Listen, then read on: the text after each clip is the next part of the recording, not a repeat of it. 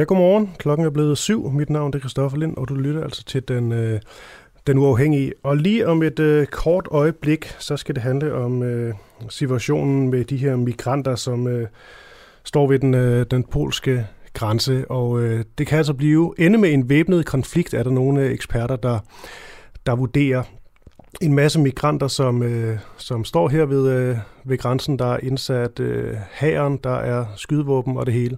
Og det er altså ved at blive en ret sarkotisk konflikt, og øh, Hvide Rusland er også involveret. Det er Rusland på sin vis også. Vi tager et, øh, et overblik øh, lige om et, øh, et kort øjeblik. Men jeg vil lige før det prøve at beskrive lidt mere omkring, hvad der skal ske i øh, dagens program, for det er altså meget godt, øh, meget godt til jer. Jeg taler blandt andet med sundhedsordfører fra, øh, fra Venstre, han hedder Martin Gertsen, og det er omkring Venstres nye sundhedsudspil. Og det der er med det her sundhedsudspil, det er, at for det første, så minder det utrolig meget om det udspil, som øh, regeringen de, øh, de kom med. Derudover så er en stor del af, man kan sige, pointen, det er det her med, at vi skal have bedre mulighed for ligesom at få, øh, øh, få, få, få hjælp, øh, lægehjælp og den slags øh, overalt i, øh, i landet. Venstre, de vil gerne kalde det her for nogle øh, sundhedshuse, der skal, der skal bygges. Regeringen, de kalder dem for nærhospitaler. Og den debat, den er jo, hvad den er. Det er jo en, øh, en kamp om ord på en eller anden måde. Men øhm, det, som man kan notere sig, det er, at i øh, Venstre og regeringsudspil, der er ikke nævnt noget omkring arbejdsforhold, i stor grad i hvert fald, og slet ikke noget omkring lønforhold. Og det er jo ret interessant i forhold til, at Dansk Sygeplejeråd for nylig har været ude at sige, at der er øh, person, personalemangel og travl, travlhed i en grad, der går ud over patienterne og i værste fald koster liv. Altså er der simpelthen en, øh, en krise på eksempelvis øh, fødegangene, hvor der er mange rapporter om, øh, om fødende, som simpelthen bliver sendt til andre hospitaler, fordi der ikke er plads på, på gangene. Så spørgsmålet er, om det her sundhedsudspil ikke burde måske fokusere mere på, hvad der kan gøres nu, frem for øh, hvad der kan ske om øh, et år eller nogle år frem i, øh, i tiden. Det taler jeg altså med Martin Gertsen om, om en øh, teams øh, tid. Derudover så er der også en lille historie, om, øh, som egentlig også kan være blevet en stor historie, omkring øh, udenrigsminister Jeppe Kofod. Det handler om det danske og kan vi vel godt sige knap så kønne og også ret kaotiske exit fra, øh, fra Afghanistan.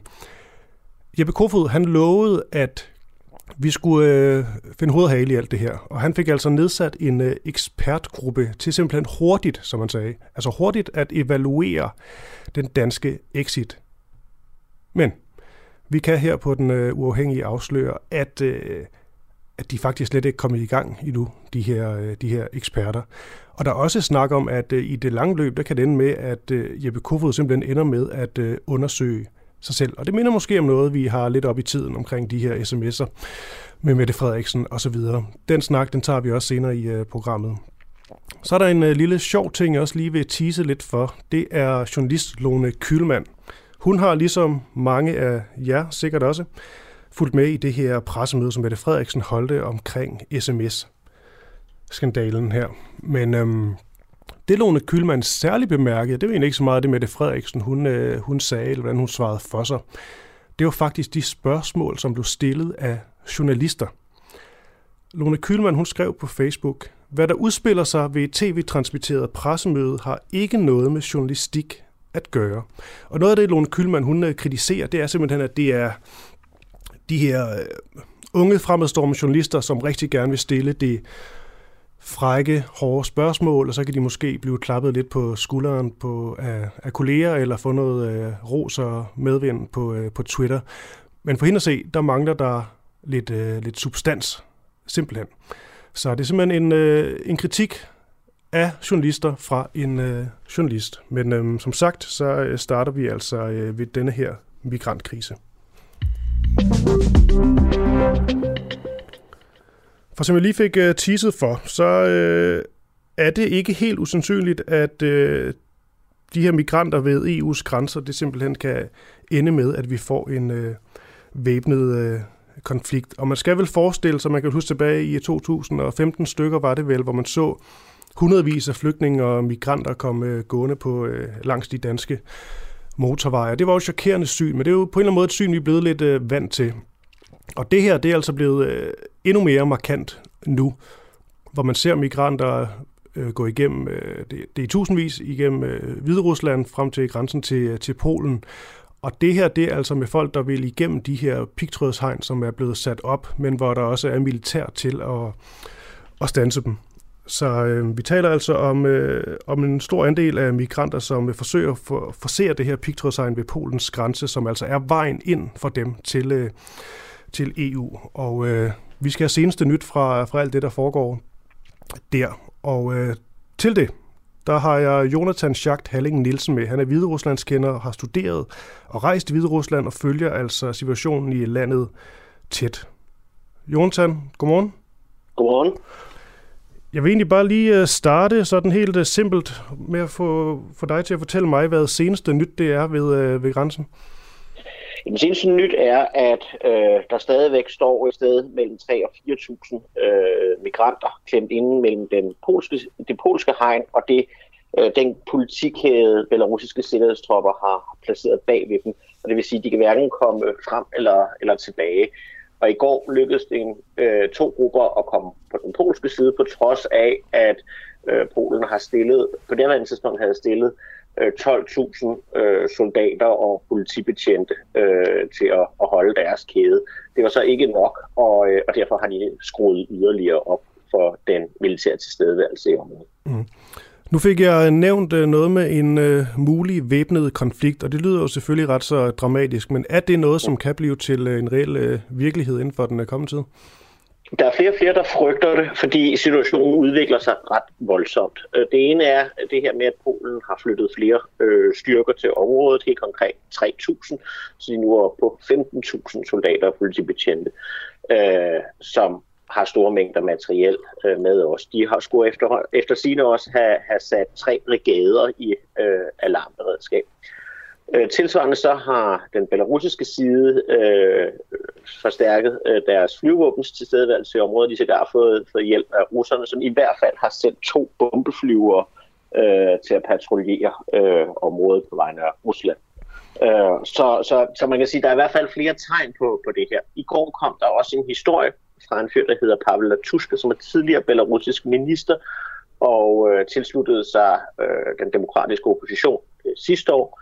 Øh, han har stadig gode kontakter i øh, sikkerhedstjenesten, og han kunne fortælle, at øh, der var blevet fløjet øh, afghanske og irakiske, øh, ikke soldater, men hvad skal man sige, øh, folk, der har deltaget i væbnede konflikter i de lande, ind i Belarus øh, med det formål at træne til at lave væbnede provokationer langs grænsen. Og konkret skulle de være på en militærbase meget tæt på den her konfliktzone. Mm. Og hvor, Altså, det lyder jo på mange måder ret, øh, ret så hæftigt. Hvor, øh, hvor meget tror du på, at, øh, at den del, den passer, altså det med dem, som bliver fløjet øh, soldater ind? Den del kan godt passe, og det kan den, fordi at hvis, det, hvis man nu siger, at det er afghanere og iraker, så er der en sandsynlighed for, at øh, de kan blive klædt ud som migranter og blive sat til at lave de her øh, provokationer, og samtidig vil Lukashenko kunne, kunne hæve det, altså den belarusiske diktator, kunne hæve det, at det havde han sådan set ikke noget at gøre med, det er bare migranter, der er desperate eller et eller andet. Ikke? Øh, så han kan holde en eller anden afstand mm. øh, til det.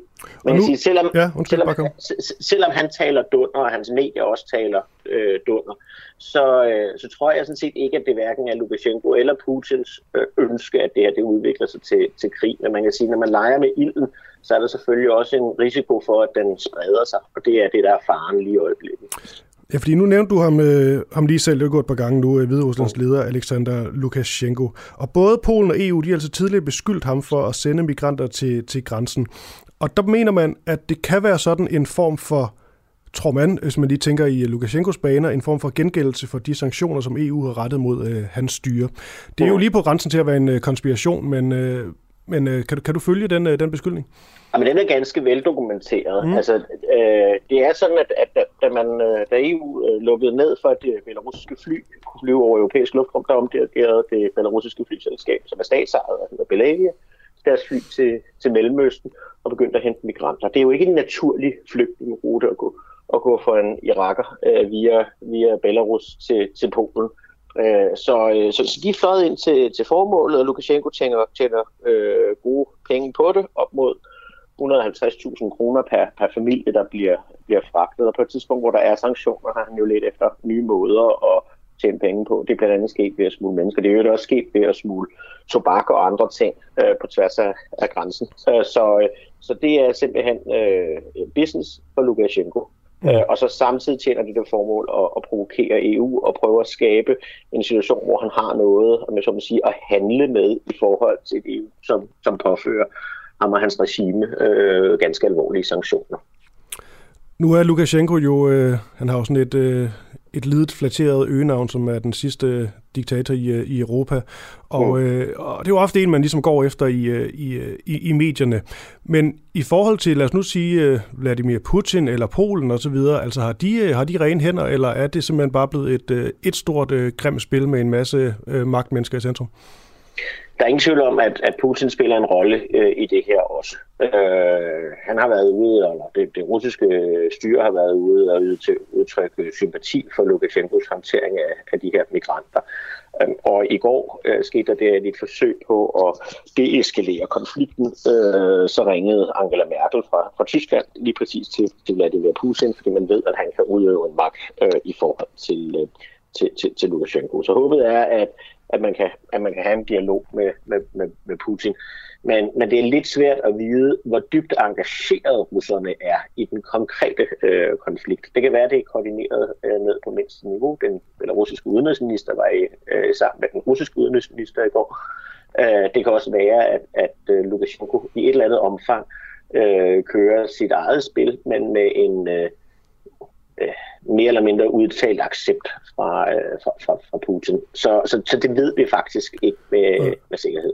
Og hvis vi lige så på, i kort øjeblik lige tager fokus væk fra de her, øh, de her, de her lederskikkelser, og så ser på de her mennesker på, på jorden, altså alle de her tusindvis af migranter, der, som jeg kan læse mig frem til, så befinder de sig vel i en form for underligt limbo. Altså, de er kommet, de er kommet ind i, øh, i, i Hvide Rusland, eller Belarus, hvad man nu siger, som oh. sender dem til grænsen til EU, hvor de så bliver holdt ude, og så havner de vel i sådan et form for, hvad kan man sige, ingenmandsland, hvor de ikke rigtig kan komme ind nogen steder, og altså, kan du prøve at beskrive, hvordan situationen er for dem? Altså, står de simpelthen bare et sted nu, et såkaldt ingenmandsland, og har ikke rigtig nogen, øh, nogen muligheder frem eller tilbage?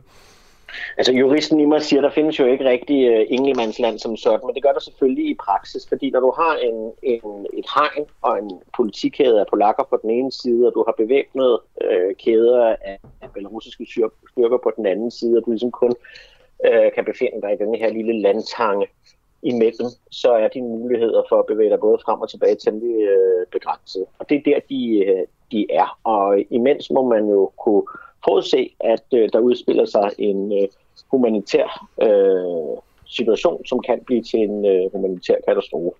Øh, allerede i går øh, så vi øh, et menneske blive båret bort øh, livløst på en borger. Det findes der videodokumentation fra, som de polske styrker havde filmet ind mod den belarusiske øh, side. Vi ved også, at de øh, belarusiske grænsevagter gør, hvad de kan for at prøve at presse de her øh, migranter øh, til at tage en mm. konflikt med øh, polakkerne. Det vil sige, at de skyder hen over hovedet på dem, de slår dem med knibler, øh, de prøver at, at presse dem til at angribe øh, grænsen. Men, på, men migranterne er en blandet øh, flok. Der er selvfølgelig øh, unge mænd, som, som måske gerne kæmper for at komme, komme ind og prøve at vælte nogle træer ned hen over de øh, hegn, der er rejst. Men, øh, men der er også øh, helt almindelige børnefamilier med, med helt små børn. Der er ældre øh, gamle damer og, og så videre i, i den her øh, gruppe. Så, øh, så, så risikoen for, hvis ikke det her det finder en eller anden løsning øh, som rimelig hurtigt, at det, det udvikler sig grimt og med endnu flere dødsfald, er, er rimelig stor. Altså vi ved konkret, at det, her over de sidste måneder er der i hvert fald øh, 8-10 mennesker, der er døde på denne her grænse i forsøget på at, at krydse den. Ja, for til sidst skulle, var en af mine næste spørgsmål, det var, hvorvidt de her migranter øh, i forhold til den her konflikt også er voldsparate, fordi man, man har jo hørt mange af de her historier omkring, at øh, størstedelen af migranter altså er mænd, og ofte unge mænd, simpelthen, øh, som, øh, som måske har nemmere ved at ty til, til, øh, til vold og forsøge at forsere de her og så videre. Men er din vurdering, øh, at, at de er voldsparate, nogle af de her, øh, øh de her migranter, altså er desperationen så stor? Jeg tror sådan set i udgangspunktet, at der har været konsensus om, at, at denne her, nu har det været en konkret kolonne af migranter, der er blevet ført ud af mennesker og over til lige præcis øh, det, der nu er den her konfliktzone. Og, øh, og jeg tror, der har været konsensus om, at de faktisk har ønsket at kunne prøve at krydse grænsen øh, rimelig fredeligt. Men det er klart, at, at desperationen stiger. Hvis ikke der er mad og vand, der ikke er andet end et lille tyndt telt, man kan ligge og sove i om natten, og det, og det er begyndt at, have nattefrost på de kanter, så, øh, så, så, så må man sige, hvordan udvikler det sig så. Det, det andet vi ved er, at hver uge kommer der omkring 8.000 nye migranter øh, til, til Belarus, som presser så at sige stigende efterhånden, mm. som nabolandene er blevet bedre til at lukke hullerne i, øh, i hegnet og i grænsen. Jonathan Jacques Halling Nielsen, tak for denne her øh, update, og øh, vi følger selvfølgelig op, når der er, ja, der er jo konstant øh, løbende nyt omkring alt det her, men øh, vi giver det nok kalde en anden god gang. Det skal være velkommen til. Fortsat god tak. dag. Lige måde. Og så, øh, så kan jeg lige sige, det tror jeg ikke, jeg fik sagt en introduktion, men altså, det her det er jo øh, den uafhængige, hvor vi rigtig godt kan lide, at I øh, blander jer derude. Vi ser jo lidt det her som en eller anden form for, øh, for fællesskab, hvor vi ligesom er sammen om at lave den... Øh, den gode øh, kritiske, men også nysgerrige øh, journalistik. Og øh, du kan bare skrive ind, sms 1245, skal man bare skrive DUA, altså D-U-A-H, mellemrum, og så din besked, sms 1245. Man kan også gå ind på øh, Facebook, hvor vi øh, sender live fra, hvor der også er billede på, så kan man se mig. Og, øh, og det er simpelthen bare at, at, at blande, så jeg skal nok prøve at få øh, så mange spørgsmål med som muligt i løbet af, af udsendelsen. Og med det, så, øh, så skal det handle om en, altså en sag, som på en eller anden måde, da, da jeg hørte om, så troede jeg ikke rigtig på den. Og det er måske, fordi jeg er forblåret. Jeg tænker ikke, at Danmark ligesom kunne finde på at, at, at bidrage til, øh, til krigsførsel. Men det er altså der, vi er sådan nogenlunde. Fordi spørgsmålet er, om et dansk firma simpelthen har bidraget til forbryder, forbrydelser undskyld, mod øh, menneskeheden i Syrien. Det firma, det drejer sig om, det er Dan Bunkering, som er under anklage for simpelthen at sælge brændstof, som havnede hos det russiske militær, der assisterede Syriens præsident Assad, da han altså bombede sin egen befolkning. Senest så er bestyrelsesformand og administrerende direktør i Dan Bunkering, det er ham, der hedder Kjeld Rosenbæk Demand. Demand, tror jeg det er, blevet afhørt i, øh, i sagen, og han nægter sig skyldig, skal lige huskes og siges. Og øhm, Jens Bertelsen, du er erhvervsredaktør på Avisen Danmark, og du følger altså den her sag øh, ret så tæt. Godmorgen. Ja, godmorgen. Først og fremmest, øh, Jens, er det sådan helt sikkert, at brændstof fra Dan Bunkering har været brugt øh, har været brugt af de her russiske fly, der er sat, han bombede sin, øh, sin egen befolkning? Altså, hvis man spørger Dan Bunkering og, og ledelsen, så mener de ikke, at der er bevis for, at, øh, at lige præcis deres brændstof er, er endt i Syrien. Øh, der mangler sådan et, et helt entydigt spor lige der. Men altså, hvis man spørger øh, Bagmandspolitiet og anklagemyndigheden, så er det sådan nærmest umuligt at forestille sig, at øh, Dan Bunkering ikke har solgt det brændstof, der er, der er endt i de her russiske bombefly. Øhm, og der er sådan flere ting, der er sket undervejs, der gør, at, at øh, Dan, undskyld, at Dan Bunkering i hvert fald burde have indset, at de øh, befandt sig et farligt sted. Altså, på et tidspunkt har de fået en, en e-mail fra kaptajnen på et af de skibe, øh, de har leveret til. Og han bekræfter sådan lige, at, at nu er han nået til havnen i, i Banias i, i Syrien, og er klar til at, at losse sin last af, af flybrændstof. Øhm, og der er også en anden øh, ting, altså Dan Bunkering bliver opmærksom på et, et telegram fra øh, nyhedsbyrået Reuters fra 2016, der sådan meget præcist fortæller, hvordan der smugles øh, jetbrændstof via øh, Middelhavet til, til Syrien. Og mm. den artikel sætter faktisk navn på de to skibe, som vi ved, at Bunkering også har, har leveret til. Så altså, der er nok en god sandsynlighed for, at dommeren vil lægge til grund, at, at brændstof fra Dan Bunkering er endt i, i Syrien. Og så er spørgsmålet så, om det så er sket i, i strid med EU-sanktioner. Og det er noget sådan rigtig det temmelig langhåret stof, fordi her skal man så diskutere, hvem har ansvaret for brændstoffet, hvornår. Øh, mm. Og der er jeg ret sikker på, at forsvarsadvokaterne har, har forberedt en, en del materiale. Ja, fordi en ting er jo ligesom at, at sælge brændstof, det er jo ligesom det, de gør. Så havner det hos det, det russiske militær, men spørgsmålet, som du også er inde på her, det er jo så, hvorvidt om de har vidst, hvad det ligesom skulle, øh, øh, øh skulle bruges til. det virker til, at du i hvert fald mener, at der var ret mange advarselslamper, der blinkede, som de ikke, øh, de ikke lyttede til i Dan Bunkering. Jamen det, det må man sige, øh, og der er sådan en, et, et, et skillepunkt øh, i 2016, øh, lille juleaften faktisk, hvor Erhvervsstyrelsen, som sådan tager sig af, af, af sanktionsovertrædelser øh, øh i Danmark, øh, de skriver simpelthen til Dan Bunkering og øh, hejser advarselsflag, der siger, at vi mistænker, at I har, I har forbrudt jer mod EU-sanktioner ved at, at sætte det her brændstof, der er endt i Syrien. Og fra det tidspunkt, der, øh, der bør ledelsen i hvert fald være opmærksom på, at, at der er en alvorlig sag i gang. Øh, det er bare som om, man ikke rigtig reagerer på det. Øhm, man bliver ved med at sælge brændstof øh, til mm. den samme russiske kunde, og det er jo tydeligvis noget, der undrer anklagemyndigheden, at, øh, at der ikke er nogen, der sådan træder mere i karakter og siger, at det her det er simpelthen for, for farligt, det, det skal vi ud af. Mm. Bestyrelsesformand og øh, administrerende direktør Kjeld Rosenbæk øh, Demand, han er blevet afhørt i sagen, og som jeg også lige sagde i min introduktion, så øh, nægter han sig altså skyldig, og det er selvfølgelig også vigtigt at have med. Men hvad er det, han øh, begrunder sin, sin uskyld med? Øhm, altså for det første kan man sige, at det er usædvanligt, at han er tiltalt. Øh, normalt i sanktionssager, så er, det, så er det virksomheder, der bliver tiltalt, og så måske ender med at få en, en bøde, hvis de bliver dømt. Men altså, Kjeld Demand, er som øh, øverste chef i koncernen her, øh, ansvarlig for, for, hvad der er sket, mener anklagemyndigheden. Han afviser så øh, sit ansvar og, og fortæller gentagende gange, at hans rolle jo slet ikke er at, at overvåge de her enkelte handler. Øh, Dan Bunkering er, er et datterskab, øh, datterselskab under, under den koncern, han sidder i, og de gennemfører jo tusindvis af, af handler hvert år. Så, øh, så det er han slet ikke nede og, og holde, øje, øh, holde øje med. Øh, der kan man så igen mm. sige, at det kan måske være en færre forklaring, øh, men, men i det øjeblik, at der kommer sådan en brev fra Erhvervsstyrelsen om, at nu skal I altså passe på, så, så var det måske naturligt, hvis, øh, hvis han begyndte at, at sige til, til sine folk, øh, hvad er det, I har gang i, og, og det kunne også være, at man skulle sige ud fra et forsigtighedsprincip, lad os stoppe her, vi behøver ikke at, at sælge til den her øh, russiske kunde. Mm. Men Kjell Rosenbæk, øh, det her, han er jo trods alt blot et, øh, et enkelt menneske, selvfølgelig en mand med, med, med ansvar. Men i forhold til sådan en, øh, en strafudmåling, og hvem der ligesom skal, skal have en straf i så fald, hvem er det så, der mere kan ryge under bussen ud over, øh, ud over Kjell Rosenbæk?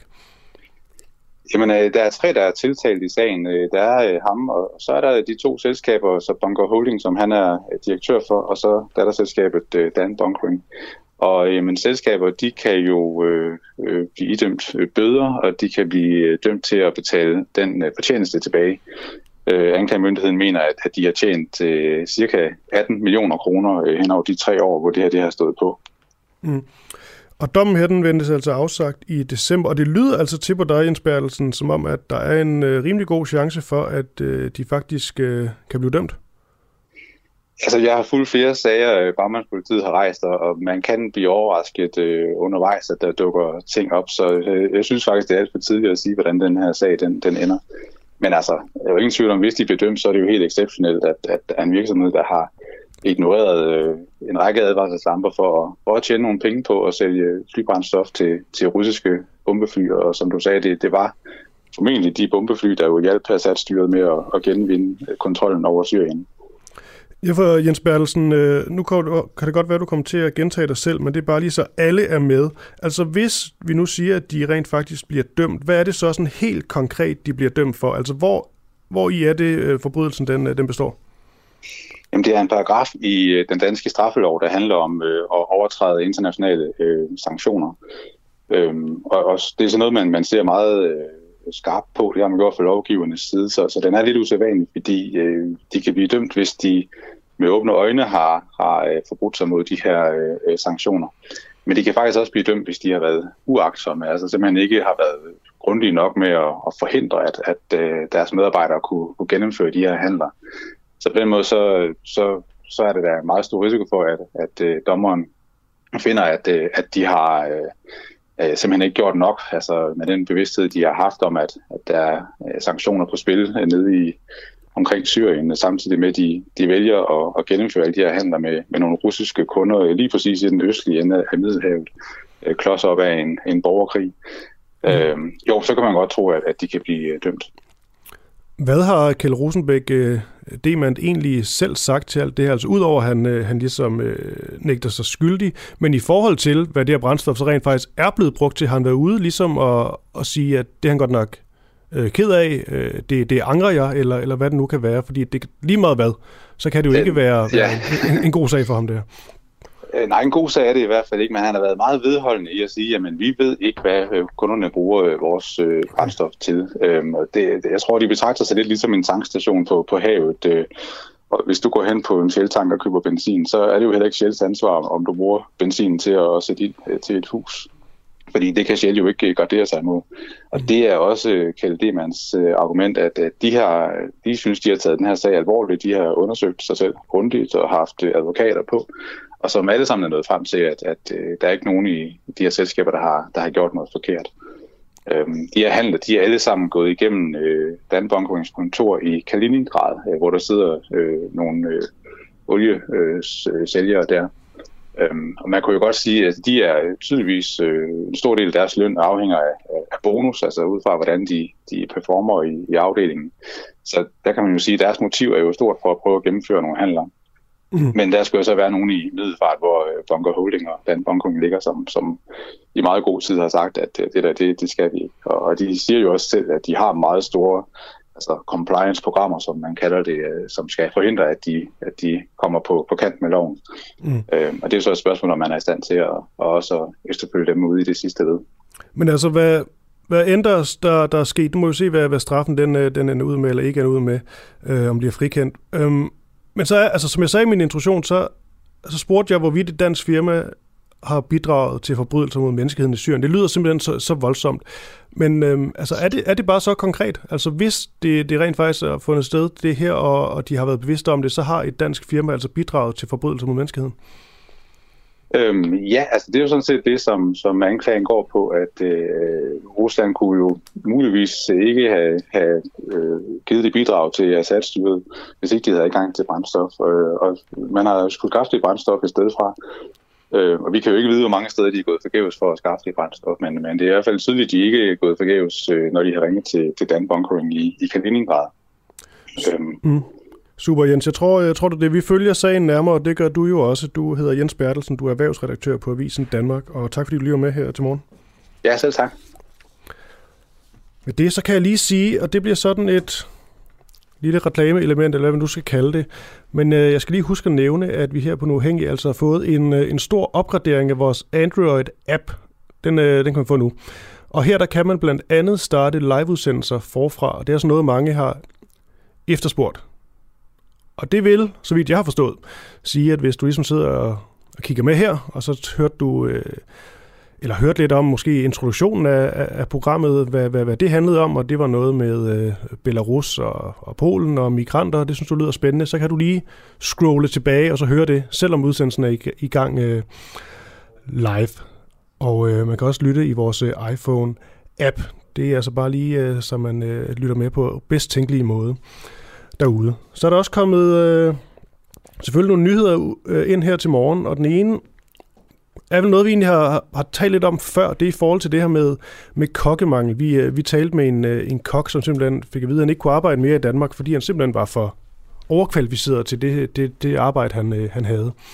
Men det viser, at han altså absolut ikke er den eneste, fordi det viser nu, at myndighederne de afviser 96 procent af alle udenlandske kokke for at få arbejdstilladelse i Danmark.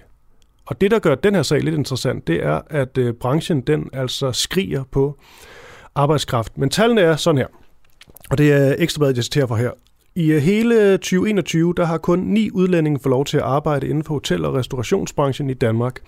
I samme periode er 211 personer blevet afvist, og det er altså øh, Styrelsen for International Rekruttering og Integration, som viser de her, øh, de her tal, som Ekstrabladet har fået agtindsigt i. Christian Nørgaard, der er chefkonsulent hos øh, brancheorganisationen Horesta, han udtaler, at det er fuldstændig fatalt for danske restauranter, som på bagkant af coronakrisen mere end nogensinde har brug for at tjene penge. Når 96 procent bliver afvist, så viser det jo med al tydelighed, at ordningerne i praksis er lukket land. Og jeg tænker egentlig, at vi, øh, vi ser lidt videre på, på, på den her sag, måske i løbet af, af i dag. Så øhm, kan også lige nævne, der er lidt mere omkring hele coronasituationen. Det viser sig, at en ud af 106 børn i alderen 6-11 år er blevet konstateret smittet i sidste uge. Og Sundhedsstyrelsen de vurderer, øh, de venter undskyld en øh, vurdering fra europæiske myndigheder af, om øh, vaccinen simpelthen skal tilbydes børn i denne alder. For det er altså de øh, mindre skolebørn, at denne her coronavirus den særligt breder sig hos. Og det der er med de her børn, det er, at der er ikke nogen af dem, der er vaccineret.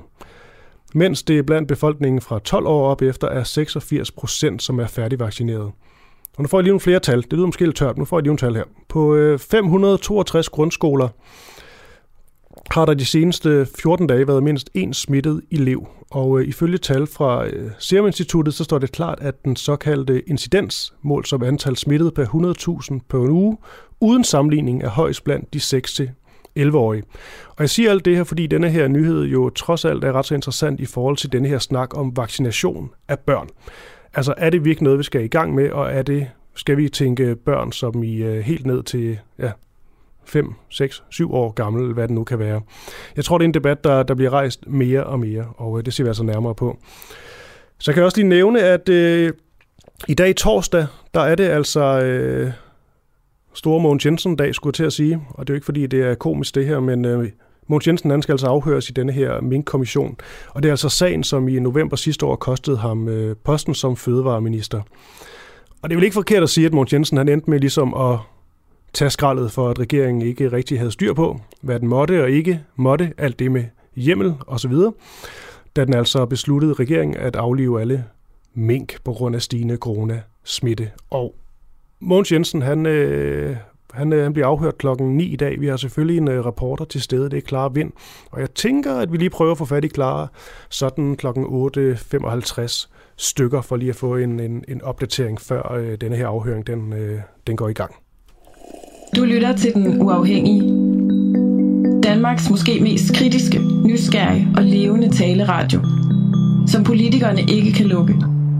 Mere end 3.000 medlemmer støtter os allerede, og jo flere vi er, jo mere og jo bedre journalistik kan vi sende ud til dig. Se hvordan du kan støtte os. Gå ind på duah.dk. Og meget apropos mink og minkkommission og alt det her, så er spørgsmålet, hvad der egentlig skete de dage, hvor øh, mink de blev beordret aflivet på ulovlig vis. Fordi mens hele landets opmærksomhed den er rettet mod denne her minkkommission, også i dag, så vil vi her på den uafhængige altså forsøge ligesom at få, hvad kan man sige, genopfrisket hukommelsen. For hvad var det egentlig, der skete de dage, hvor regeringens ordre om at aflive mink i Danmark blev ført ud i livet, selvom det altså endte med at være, viser at være i strid med øh, loven. Fordi noget af det, vi ved, det er, at før det blev lovligt, der ringede politiet rundt til minkavlerne med en trussel om, at man ville sørge for, at aflivningerne, sørge for aflivningerne selv, hvis minkavlerne de nægtede dem politiet adgang. Det vi også ved, det er, at i november 2020, der gik der 12 dage fra Mette Frederiksens ordre om, at alle mink i Danmark skulle aflives, aflives til, at det blev lovligt. Men spørgsmålet er, og det er det, vi er interesseret i, hvad der skete i de dage, altså hvem vidste hvad, hvor meget vidste, lad os sige, de andre partier, politiske kolleger osv. Og øh, nu, der kan vi altså bringe en øh, beretning fra nogle af de her, må man sige, ret så afgørende og kritiske dage. Og det vil jeg altså gøre med, øh, med landbrugs- og fødevareoverfører for Dansk Folkeparti. Du hedder Lise Bæk. Godmorgen, Lise. Godmorgen. Og Lise, ja godmorgen. Lad os, øh, lad os starte den øh, 4. november 2020, hvor du modtager et opkald fra daværende fødevareminister Mogens Jensen, som er i øh, vælten senere i, øh, øh, i dag. Jeg vil egentlig gerne høre, hvad tid Mogens Jensen han ringede til dig, og hvad han, øh, hvad han sagde. Jamen, øh, jeg er jo selvfølgelig på kontoret øh, på Christiansborg og er til møder øh, i Miljø- og Fødevareudvalget, mener jeg det var. Øh, og så bliver jeg ringet op, at Mogens Jensen vil ringe til mig om lidt. Så jeg går over på kontoret, og jeg tænker, der er et eller andet helt galt her. Men jeg ved jo ikke præcis, hvad det er. Men jeg kan jo godt regne ud, at det har noget med mink at gøre. Og så ringer han så til mig, og det er cirka en times tid eller noget, før pressemødet øh, skulle komme. Vi vidste jo, der kom et pressemøde øh, om, om mink-situationen. Øh, og så siger han til mig, at det er blevet besluttet, at øh, alle mink i Danmark skal slås ned, skal afleves. Og at min formand øh, i samme tidsrum, som Mogens Jensen ringer til mig, øh, at min formand så er ved statsministeren og får samme information. Mm. Og jeg var fuldstændig i chok. Jeg, jeg troede ikke på det. Altså, mit værste scenarie, det havde været, at man ville slå alle mink ihjel, men ikke avlstyrene. Mm. Selvfølgelig ikke avlstyrene. Og så, og så er det det, han siger til mig. Jeg, jeg kunne simpelthen ikke tro på det. Kan, øhm. kan du, øhm, Lisebeth, kan du huske sådan, nu er det selvfølgelig ved at længe siden, men kan du huske den mere sådan konkrete ordlyd? Nej, det, det, det kan jeg ikke. Jeg kan, altså, fordi jeg, altså, jeg blev så chokeret, så, så jeg tænkte, det kan simpelthen ikke være rigtigt det her. Øh, så, så helt øh, ordlyden kan jeg ikke, mm. men altså, det er jo, at det er besluttet, at, at uh, alle mink skal slås ned. Og, altså, og, og det var skrækkeligt. Når det var du, frygteligt. Når du, når du gengiver det nu, her over et, eller et års tid mm. senere, så, øh, så lyder du nærmest øh, genchokeret. Så jeg kunne forestille Jamen, mig, jeg kunne forestille mig, da, undskyld, da, da det skete, der må øh, dit chok have været endnu større. Så øh, han har vel også kunne høre på dig, at du, du var chokeret. Så, så, så hvad sagde du, og hvad sagde han?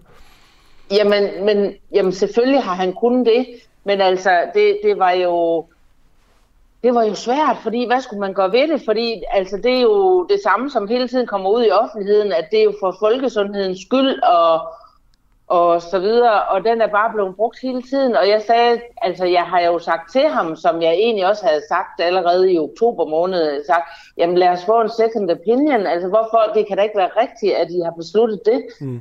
Øh, fordi, hvad med de mink, der slet ikke er smittet? Altså, der var jo ingen smittede mink øh, på Sjælland, øh, på Fyn, Bornholm, Syd Sønderjylland. Jo, øh, Sydjylland var der jo begyndt at komme nogen, men ikke i Sønderjylland. Så altså, der var jo rigtig mange raske mink, øh, og, og de mink, nu jeg kommer jo fra Nordjylland, hvor det hele det startede med mink, øh, de mink deroppe, som ikke var blevet slået ned øh, ved smitten, øh, det besluttede man jo på et tidspunkt, at man ikke skulle, de var jo kommet igennem det. De blev faktisk ikke ret mm. syge, og de havde jo dannet antistoffer. Og man var begyndt at tale om, at der kom en vaccine, der, der kunne bruges til dem. Så altså, det mm. var jo helt men, men lige, ja, mærkeligt. Ja. Men Lisbeth, jeg skal bare høre, alt den, øh, den viden, du, du har omkring det her, alt det, du siger nu, er det noget, der mere er kommet på bagkant, eller havde du alt, hele det arsenal klar øh, af kritik, øh, da, da, da han ringede, og fik du, fik du sagt det? Det havde jeg, fordi allerede i oktober måned, der ikke var, da der ikke var så mange, der interesserede sig for det, der var det jo i Nordjylland, hvor, hvor jeg mm. kommer fra, og det spredte sig. Og jeg siger til Mogens Jensen, hvad, hvorfor gør man ikke som i foråret med at totalt isolere de her farme, få børnene hjemme undervist, få, få ægtefælder, der arbejder ude til at blive hjemme. Altså simpelthen totalt isolere de her farme, så der ikke kom nogen hverken ind eller ud. Fordi sagen var i Nordjylland, man sagde jo, det var jo mennesker, der slæbte rundt. For jeg havde jo selv spurgt Kåre Mølbak på et tidspunkt, jamen hvor mange mink har smittet mennesker? Jamen altså, det kunne de ikke sådan sige, men måske en håndfuld. Så altså, det var jo mennesker, der smittede mink, først og fremmest. Det var jo det, der skete. Og derfor kunne jeg jo kun se, at totalt isolere de der farme, der var smittet, det måtte være vejen frem. Men det ville man jo ikke høre om.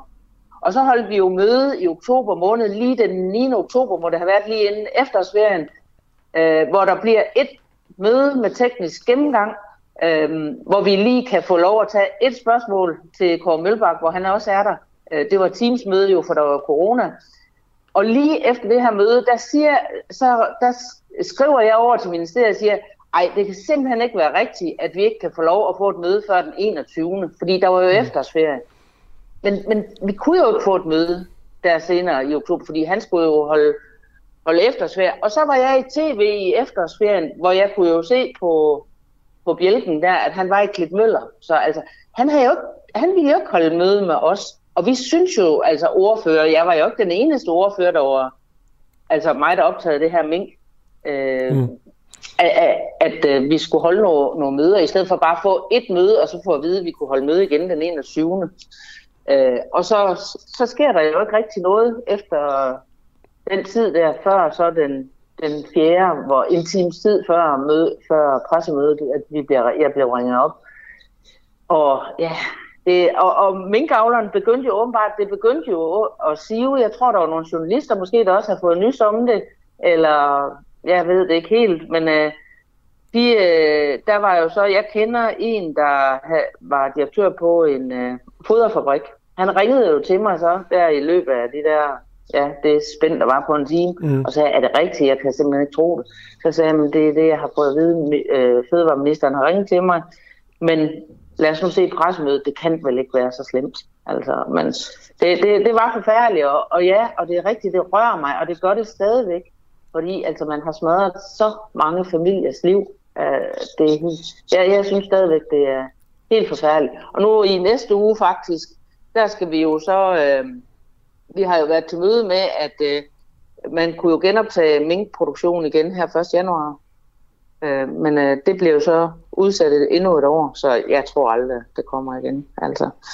Men vil du, så, gerne, men, vil du gerne altså man kan sige, en ting er det med, det, det med hjemmel og, og alt det her, men hvis vi bare tager i forhold til sådan uh, minkevad, vil du gerne have, at det bliver, det bliver gen, altså, gennemført? Jeg, jeg, jeg ser ikke for mig, at der nogensinde kunne blive sådan en kæmpe produktion, som vi havde, men jeg kunne godt have set, at uh, fordi vi havde sådan nogle fine avlstyr, gode gener og så videre, at man kunne have haft en lille mini-produktion, hvor vi var dem, der producerede avlstyrene mm. til resten af verden. Så du er trods ja, alt ja. positivt stemt over for, for, for minkevad?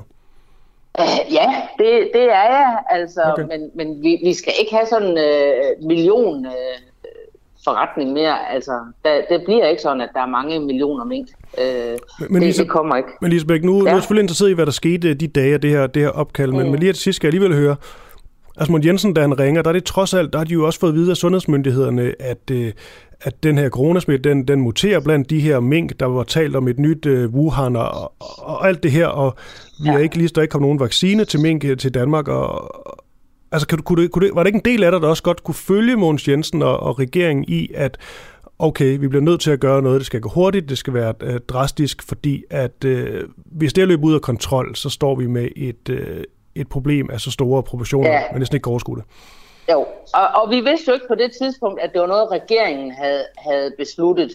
Uh, vi får jo at vide, at det er myndighederne, at det er SSI og så videre. Mm. Men, men jeg vidste jo, jeg havde jo set også Jens Lundgren også uh, være på tv flere gange, hvor han sagde, jamen det her, at, uh, at uh, virus muterer, det er der ikke noget unormalt i. Det gør alle virus, virer, det gør de også til influenza, så, så det er der ikke noget unormalt i, og det vil de gøre, uanset det er minkvirus eller ej. Så altså, jeg havde hørt, at det her, det er altså ikke så... Nogle, nogle eksperter sagde jo, hvis man lyttede til de rigtigt, kan man sige, de sagde, at det her, det er altså ikke så, så farligt, når vi taler om mink. Øh, som nogen vil gøre det til. Mm. Det havde vi hørt. Lisbeth, her til, uh, her til sidst, nu har vi talt en del om det her, det her opkald, du modtog den, uh, den 4. november fra, uh, uh, fra daværende fødevareminister Mogens Jensen. Men, uh, men sådan sagen slutter ikke bare der.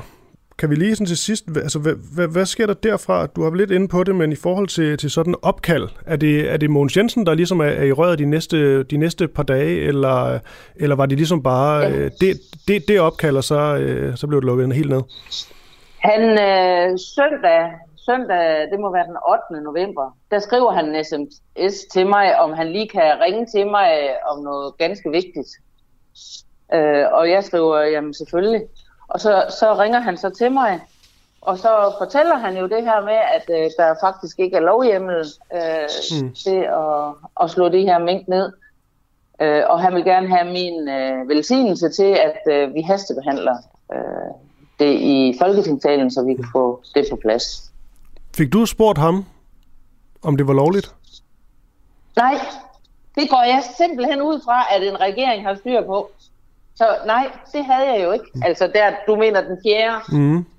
hvor han ringer til mig. Nej, det gør jeg ikke. Altså det regner jeg med, at ved du hvad, de har så mange mennesker, jurister og og, og folk i Fødevareministeriet, der har forstand Men det virkede bare, ja, undskyld, det virkede bare til, at ja. det var ikke dit ansvar, men det virkede bare til, at der var mange, der, der troede, at andre havde, havde styr på det her, og så var der jo ikke rigtig nogen, der havde styr på det. Så, øhm... ja, jo, men det havde de jo faktisk i Fødevareministeriet. Altså, mm. vi ved jo, at uh, Thijs Binderup uh, uh, adskillige gange siger, der er ikke lovhjemmel til det mm. her.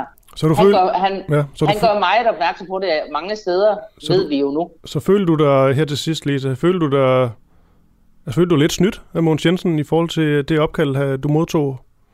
Jamen, jeg tænkte, det er simpelthen løgn. Det kan simpelthen ikke være rigtigt, at en regering ikke har styr på sådan noget der. Altså, og jeg siger jo så til ham, at øh, jeg kan ikke give dig min velsignelse. Jeg synes, det her det er fuldstændig absurd. Mm. Jeg er nødt til at kontakte min formand. Okay. Lise Bæk, ja. landbrugs- og fødevareordfører fra Dansk Folkeparti. Øh, tak, for, øh, tak for beskrivelsen, også at du gider tale om, øh, om, om det her opkald. Det er ikke altid, man får lov til at få indblik i, i den slags. Det er, nej, er nej. absolut interessant. Kan du have en okay. kan du en fortsat dag, Lise? Tak lige måde. Mange tak. Godt. Hej. Du lytter til Den Uafhængige. Danmarks måske mest kritiske, nysgerrige og levende taleradio, som politikerne ikke kan lukke. Mere end 3.000 medlemmer støtter os allerede, og jo flere vi er, jo mere og jo bedre journalistik kan vi sende ud til dig. Se hvordan du kan støtte os. Gå ind på duah.dk.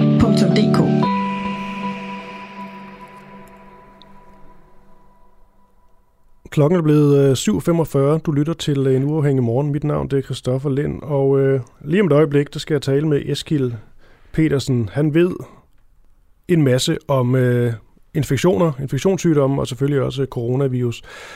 Og der er noget, når vi, når man taler med Eskil øh, Petersen her, så, øh, så gløder kommentarfeltet. Og øh, det er måske fordi, der er mange derude, som øh, vidderligt er, som har fået nok, er blevet trætte af restriktioner, og man bliver ikke syg alligevel, men det er jo ikke af det, og hvorfor er det så, at vi skal, skal, skal bures inde og vise coronapas, og testes osv. Så, videre. så det er virkelig noget, der kan sætte, sætte gang i folk. Så man kan selvfølgelig igen skrive ind, hvis man har nogle spørgsmål til, øh, til Eskil eksempelvis på øh, 1245, skriv DUA, og så er besked, mellemrum, og så er besked. Fordi den tredje bølge, det må vi nok sige, har altså ramt Danmark. Og lige nu er det store spørgsmål vel, om hvorvidt de her vacciner, vi ligesom tænkte, gør os frie, om de overhovedet øh, virker, eller om de virker længere måske nærmere spørgsmålet. For lige, lige nu der taler meget om det her med, at man kan få et tredje stik, et såkaldt boosterstik, og, øh, og det virker i hvert fald til, at de her, øh, øh hvis man har fået to stik, at det måske ikke helt er, er nok længere. Der er mange, der bliver smittet stadigvæk. I går bare, der blev der altså registreret over 3.000 corona smittet, og det er første gang i år, at smittetallet er nået over de her 3.000. Så øh, vi skal altså til det igen, Eskild. Godmorgen. Godmorgen. Du er adjungeret professor i infektionssygdomme ved Klinisk Institut på Aarhus Universitet. Og Eskil, ja. Øhm, som jeg lige fik nævnt, det, øh, det er altså virkelig noget, folk går op i det her. Og det forstår man jo også godt, for det er jo også den, øh, den personlige frihed og alt det her, der er på, på spil. Lad os lige starte med det her med vaccinerne. Først og fremmest, nu bliver det sgu et stort spørgsmål, men Eske, nu får du dem bare. De her vacciner, nu har jeg også fået to stik, ligesom så mange andre. Altså, virker de som, som de skal? Fordi at øh, du kan jo stadigvæk blive, øh, blive indlagt for corona, finder man ud af. Ja, altså det, det ser ud til, at øh, den beskyttelse, du har fra vaccinerne, den øh, begynder at klinge af en 7-8 måneder efter, du har fået andet stik. Mm. Og det var ikke noget, vi vidste i foråret. Det er noget nyt, der, der er kommet frem, og det Øh, bekræfter nogle øh, data fra Israel, der begyndte at vaccinere befolkningen et par måneder før vi gjorde. Så det ser ud som om, at den beskyttende immunitet ligesom øh, daler, når du kommer øh, 6, 7, 8 måneder efter andet stik. Og det er jo grunden til, at man nu er gået ud og øh, øh fokuseret på dem over 65 og sagt, nu øh, inviterer vi dem til at få et tredje stik. Og det er også en af grundene til, at, øh, at andre, der er vaccineret, stadigvæk kan blive syge og blive indlagt. Der var nogle data fra sidste uge, som viste, at halvdelen af de indlagte faktisk havde fået to vaccinestik. Mm. Så det vil så sige, hvorvidt det er de, de vaccinerede, eller de ikke vaccinerede. Der er selvfølgelig klart flest øh, vaccineret herhjemme. Det er, jo, det er jo en høj tal, vi har på det. Men, men kan man sige noget om, at øh, altså, er der større chance for at blive smittet, hvis du ikke er vaccineret, end hvis du er vaccineret? Ja, helt klart. Altså, der ligger nogle opgørelser fra Statens Serum Institut, som, øh, som viser, at du har en 4-5 gange større risiko for at blive smittet og for at blive indlagt, okay. hvis du ikke er vaccineret øh, sammenlignet med dem, der er vaccineret. Så vaccinerne giver dig stadigvæk en øh, beskyttelse mod øh, alvorlig sygdom og, øh, og død, men, men det giver ikke 100% beskyttelse, mm. men stadigvæk at dem, der ikke er vaccineret, de har en meget større risiko end dem, der er vaccineret. I forhold til øh, selve sygdomsforløbet, fordi det er jo også, tror jeg, det er mange hæfter sig ved med corona, det er, at så hører man om, at der er mange, der, der bliver registreret smittet, folk der bliver indlagt og så videre, men at langt, langt, langt størstedelen øh, kommer så over det uden nogen øh, større problemer. Der er måske noget med en lugtesans og så videre. Men altså, det ikke er så øh, alvorligt trods alt. Er der noget i forhold til det her sygdomsforløb, som, hvor der er en forskel, hvis du er vaccineret eller ikke vaccineret? Altså er det værre, hvis du er ikke vaccineret? Jamen det er helt klart, at du, øh, du udskiller virus i kortere tid, og du udskiller virus i lavere mængder, og du er øh, mindre syg, hvis du er vaccineret. Men fordi der er så mange, der er vaccineret, så vil der stadigvæk være et fåtal, som får et alvorligt forløb, fordi vaccinerne ikke er 100% sikre. Mm. Og det er jo det, der gør, at øh, indlæggelsestallet er i fokus lige nu. Der kom et notat fra Sundhedsstyrelsen i fredags, hvor man i meget klare vendinger advarede regeringen mod, at øh, sundhedsvæsenet vil komme under pres nu, og det er også det, vi har set øh, i, øh, i medierne i de, i de øh, seneste dage. Så, så det er rigtigt nok, at vaccinerne giver en beskyttelse mod alvorlig sygdom og død, men det er ikke sådan, at det udelukker det. Og når der så er så mange, der er vaccineret, så vil de også fylde i øh, statistikkerne over dem, der bliver indlagt. Mm. I forhold til det her med det pressede sundhedsvæsen, så øh, jeg tror igen, grunden til, at det her ofte tænder op i øh, debatten, selvfølgelig også folk bare er blevet lidt, øh, lidt corona-trætte, det giver jo næsten øh, ja, det vi, det sig selv. Sammen, ja, præcis, det er vi alle sammen, det er også. Men når man så læser, at der er, det er sikkert et tal, der ændrer sig hele tiden, men at der, det seneste, jeg læste, det var, at der var 319 indlagte med øh, corona. Det lyder bare stadigvæk på mig, på en befolkning på næsten 6 millioner, som et helt utroligt lavt tal. Altså ikke noget, der burde kunne presse et, et sundhedsvæsen overhovedet.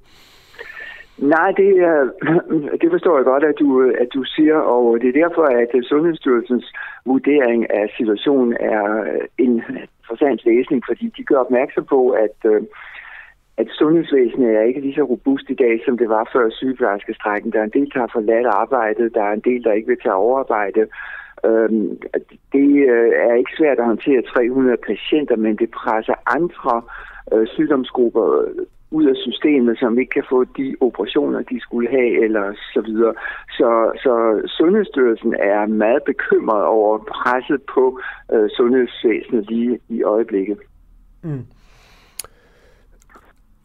Altså, i forhold til det her med, at regeringen vil kalde det her for en øh, samfundskritisk øh, sygdom øh, igen det er jo også en debat. Altså er den her samfundskritisk, når der trods alt ikke er flere, der, øh, der dør af coronavirus, og trods alt ikke stadigvæk fortal, som virkelig går igennem nogle alvorlige sygdomsforløb.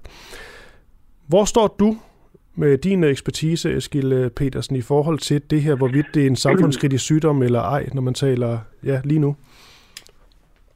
Jamen, jeg mener, det er rigtigt at kalde det for en samfundskritisk sygdom, fordi øh, du har en epidemi, som er under hurtig udvikling.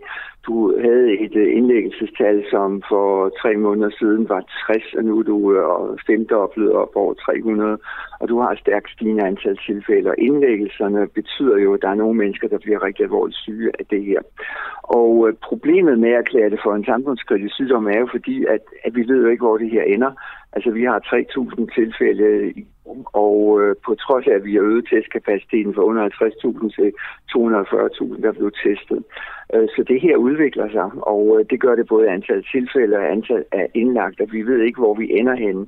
Og det er jo, det, det er jo den usikkerhed, at vi ikke ved, hvor vi ender henne, som gør, at øh, man er nødt til at tage de værktøjer i brug, som vi har, og det kan vi, hvis vi erklærer det for en samfundskritisk sygdom. Så jeg er helt enig med den beslutning, mm. at, øh, at man åbner op for værktøjskassen ved at sige, at det her er samfundskritisk, fordi det kan være, at vi har 10 daglige tilfælde om tre uger, og øh, 500-600 indlagte. Vi ved det simpelthen ikke, men det er et scenarie, som vi ikke kan udelukke. Hvis du er med på den, Eskild, så har jeg lige nogle spørgsmål fra lytterne, som lytter, ja, lytter med derude. Lad os da bare lige, ja. øh, bare lige prøve, at finder et her. Et enkelt spørgsmål lyder, hvad med at lukke de bydele inde, hvor smitten er højst, som man eksempelvis gjorde i øh, Nordjylland? At lukke hvad inde? De bydele, altså det er jo ligesom at... Nå, de bydele. Ja, du med. Det er jo, det er jo en øh, voldsom uh, intervention. Det, det tror jeg ikke, man kan. Altså, man prøvede det jo under første bølge med at trække en grænse over Limfjorden og sige, at man ikke måtte øh, køre ind i, uh, i Aalborg, men der er så meget trafik de funktioner, som kræver, at folk øh, flytter sig, hvis du er, bor et sted og arbejder et andet sted. Så det tror jeg ikke, at jeg, ville, øh, jeg kunne forestille mig, at man gjorde lige nu. Jamen, det er modtaget. Jeg har et, øh, et spørgsmål mere fra en øh, Cecil, øh, der spørger, hvornår bør folk stoppe med at betragte sig selv som vaccineret? Og så øh, tilføjer hun, man kan vel ikke kalde sig vaccineret efter 8 måneder, hvis vaccinen ikke længere har, har effekt? Det er et meget godt spørgsmål. Jo, man kan jo godt øh, sige, at man er vaccineret. Det, det kan vi jo ikke ændre på, men mm. det er jo ikke nok, at vaccinen så det ikke bruge til så meget. At du får en bedre beskyttelse, så vil, mm. så vil det sige, at du skal have et, et tredje stik. Og det er jo ikke noget mystisk. Vi kender det fra en sygdom, der hedder hepatitis B, at du er nødt til at have et tredje stik efter øh, seks måneder efter de to første stik, for at du får en øh, langvarig god beskyttelse. Og det er jo noget, vi ikke har vidst med de her vacciner, at øh, virkningen klingede af, samtidig med, at vi har en øh, variant, der øh, heller ikke er fuldt af her vaccinen, fordi vaccinen er lavet på den originale virus fra starten af 2020, og delta-varianten er noget nyt. Øh, jeg tror, der kommer til at ske det over de næste to-tre måneder, at alle, der har fået to stik, vil blive tilbudt et tredje stik for at forbedre vores immunitet. Vi fortsætter lige spørge, spørge, spørgsmålsrækken her, fordi der kommer, der kommer rigtig mange ind, og det er jo dejligt, der, der lytter derude, men også nogen, der virkelig går op i det her. Marianne, hun øh, spørger... Ja, selvfølgelig da. Yes. Hun spørger Marianne til dig her. Øh, de vaccinerede, der er indlagt, hvornår fik de deres andet stik? Ved vi noget om det? Er der en tydelig sammenhæng øh, af, at de er vaccineret tidligere? Det har jeg ikke set data på. Jeg er sikker på, at Serum har de data, men jeg kender dem ikke. De undersøgelser, jeg har set, fra Israel, og er en klar sammenhæng mellem tidspunktet fra andet vaccinestik og, øh, og, øh, og, og, og, og smitte. Og, jeg, og da Israel brugte Pfizers vaccine, ligesom vi har gjort, så tror jeg, at øh, det er meget øh, det, øh, det samme. Og det er jo også derfor, at Sundhedsstyrelsen fokuserede på folk over 65, fordi det var den gruppe, der blev tilbudt vaccinerne 1. januar og februar. Mm.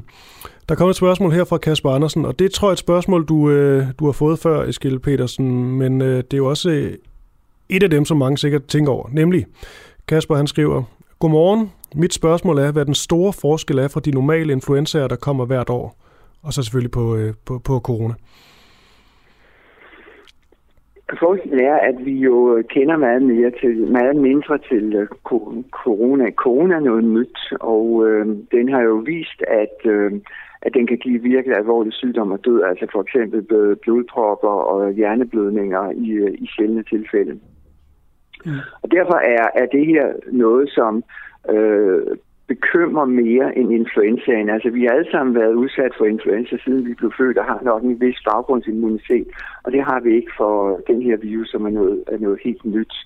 Øh, så potentielt er coronaen mere farlig, giver flere indlæggelser, flere dødsfald, og vi har jo øh, et problem med det, der hedder langvarige symptomer efter en akut covid-smitte. Og øh, der er lige kommet opgørelser, som viser, at også øh, børn og unge bliver ramt af langvarig covid, cirka 5 procent. Øh, det vil sige, at du har en øh, ud af 20, som vil opleve det her. Og det er også værd at forebygge, for eksempel med, med vaccinerne.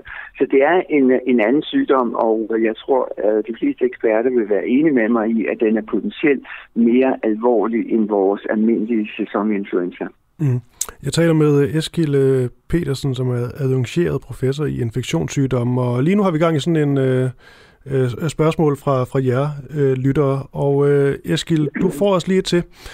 Og det er også ja. en, øh, jeg vil næsten kalde det for en klassiker, det er øh, Pia Marie, der spørger om øh, mundbind i butikkerne og offentlig transport, om det vil være en god idé at, at begynde på. Det er jo noget, man kan sige, man taler meget om det her med mundbind og mundbinds øh, effekt. Hvad tænker du? Jeg øh, har været en stor støtte af mundbind og advokeret så meget, jeg overhovedet har kunnet for det i de sidste 14 dage. Så det er jo, at øh, hvis vi går ud og øh, tester alle, som øh, der er nogen, der har foreslået, så vil der alligevel være nogen, der ikke bliver testet hvis du har et mundbind på, at du er smittet og ikke ved det, eller måske af en eller anden grund ikke vil lade dig teste, selvom du føler dig lidt sløj, så gør mundbindet, at virus øh, holdes inden for mundbindet. Det vil sige, at du spreder færre virus i dine omgivelser, end du ellers ville gøre. Og hvis vi alle sammen bare mundbind, i, øh, når vi var i det offentlige rum, i et tog eller et supermarked, så ville der være færre virus rundt omkring til at smitte andre. Så mundbindene ville reducere smitterisikoen, øh, uanset om vi lå os teste eller ikke lå os mm. teste, eller vi var vaccineret eller ikke vaccineret.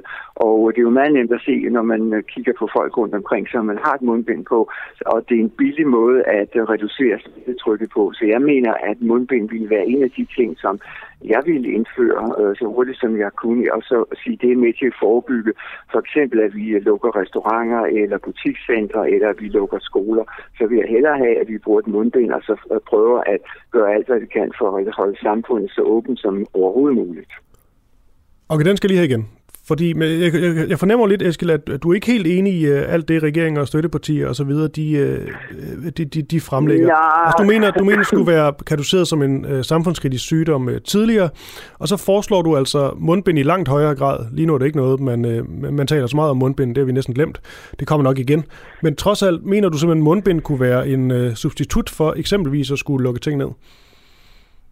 Ja, det mener jeg helt klart. Altså, det, er jo, det, er jo, det er jo klart, at på baggrund af det forløb, der, der har været, øh, var det i torsdag, altså, altså præcis en uge siden, at sundhedsministeren bad epidemikommissionen tage stilling til, om det her var en samfundskritisk sygdom, og det kunne man have gjort tidligere. Ikke? Mm. Øh, og, øh, og jeg vil jo meget hellere have, at vi bruger mundbind og undgår nedlukninger. Nedlukninger er et meget drastisk skridt, hvor du virkelig griber ind i folks dagligdag, hvad enten det er skoleelever, mm. eller det er butikker, eller altså, og hvis det kan undgå vi alle sammen tog et mundbind på, når vi var uden for husets øh, fire vægge, så mener jeg, at det er en relativt lille ting at gøre for at uh, hjælpe med til, at vores skoler og vores butikker kan holde åbne. Altså det, uh, det, uh, det, det, mm. det mener jeg virkelig. Og det, det vil være et godt supplement til, coronapasset. Det er jo klart, at jeg støtter, at man har indført øh, coronapasset igen. Jeg er ikke klar over alle detaljerne, det må vi vente til at se.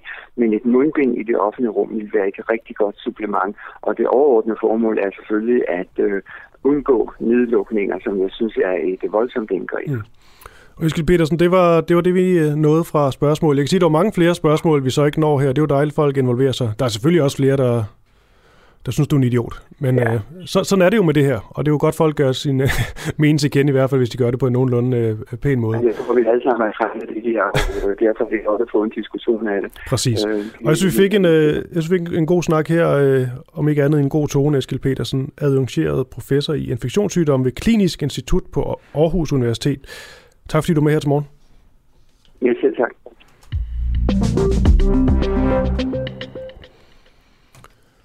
Lige om lidt kan jeg sige øh, godmorgen til, Øh, for det er jo stadigvæk morgen, trods alt. Klokken er, klokken er 8, jeg har bare været op længe.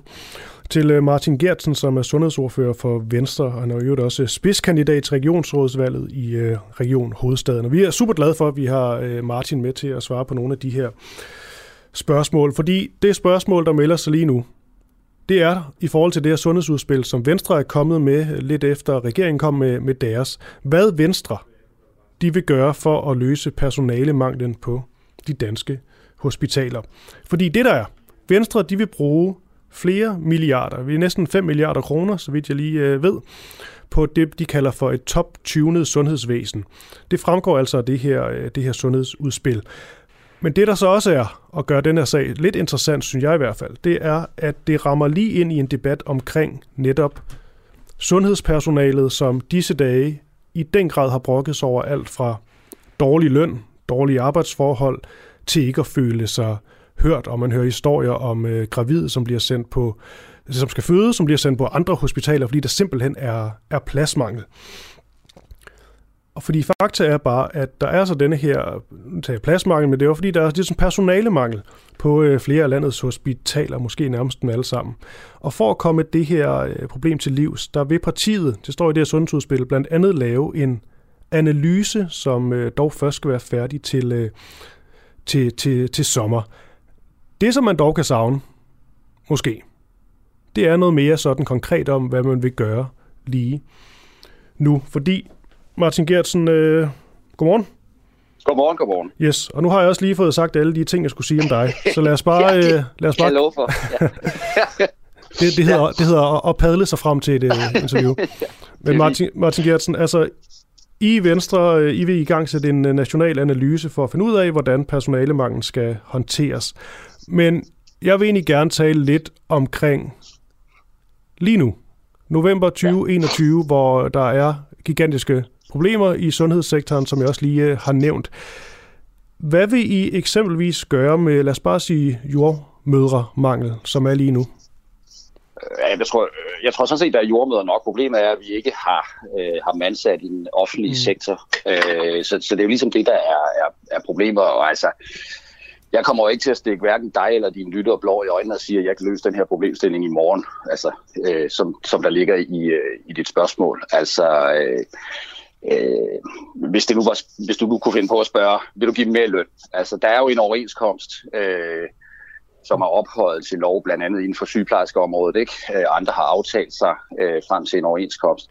Og den kan jo ikke sådan bare gå ind og øh, overrule. Så er der nogle forskellige muligheder inden for en eksisterende overenskomst i forhold til at give tillæg og sådan noget. Og det skal man selvfølgelig øh, det skal man selvfølgelig øh, udnytte. Men det der med at tro, at, mm. at vi mhm. kan løse det lige nu, det, det tror jeg simpelthen er at stikke folk dår i øjnene, og det vil jeg i hvert fald ikke være med til. Og det er selvfølgelig... Det kan jeg, det kan jeg, og det kan jeg ikke. Nej, og det er selvfølgelig en, øh, et godt, klart og formentlig også langt hen ad vejen realistisk øh, svar, Martin Gertsen. Men trods alt, ja. når man læser jeres udspil, så kunne man jo godt tænke sig, i stedet for alle de her øh, fine øh, fremtidsvisioner, så også have noget sådan mere øh, konkret og håndgribeligt i forhold til eksempelvis højere lønninger, lad os bare sige, til, øh, til sygeplejersker. Altså hvorfor er det ikke en del, som nærmest som det første af jeres udspil? For det er jo det, der bliver skrevet på.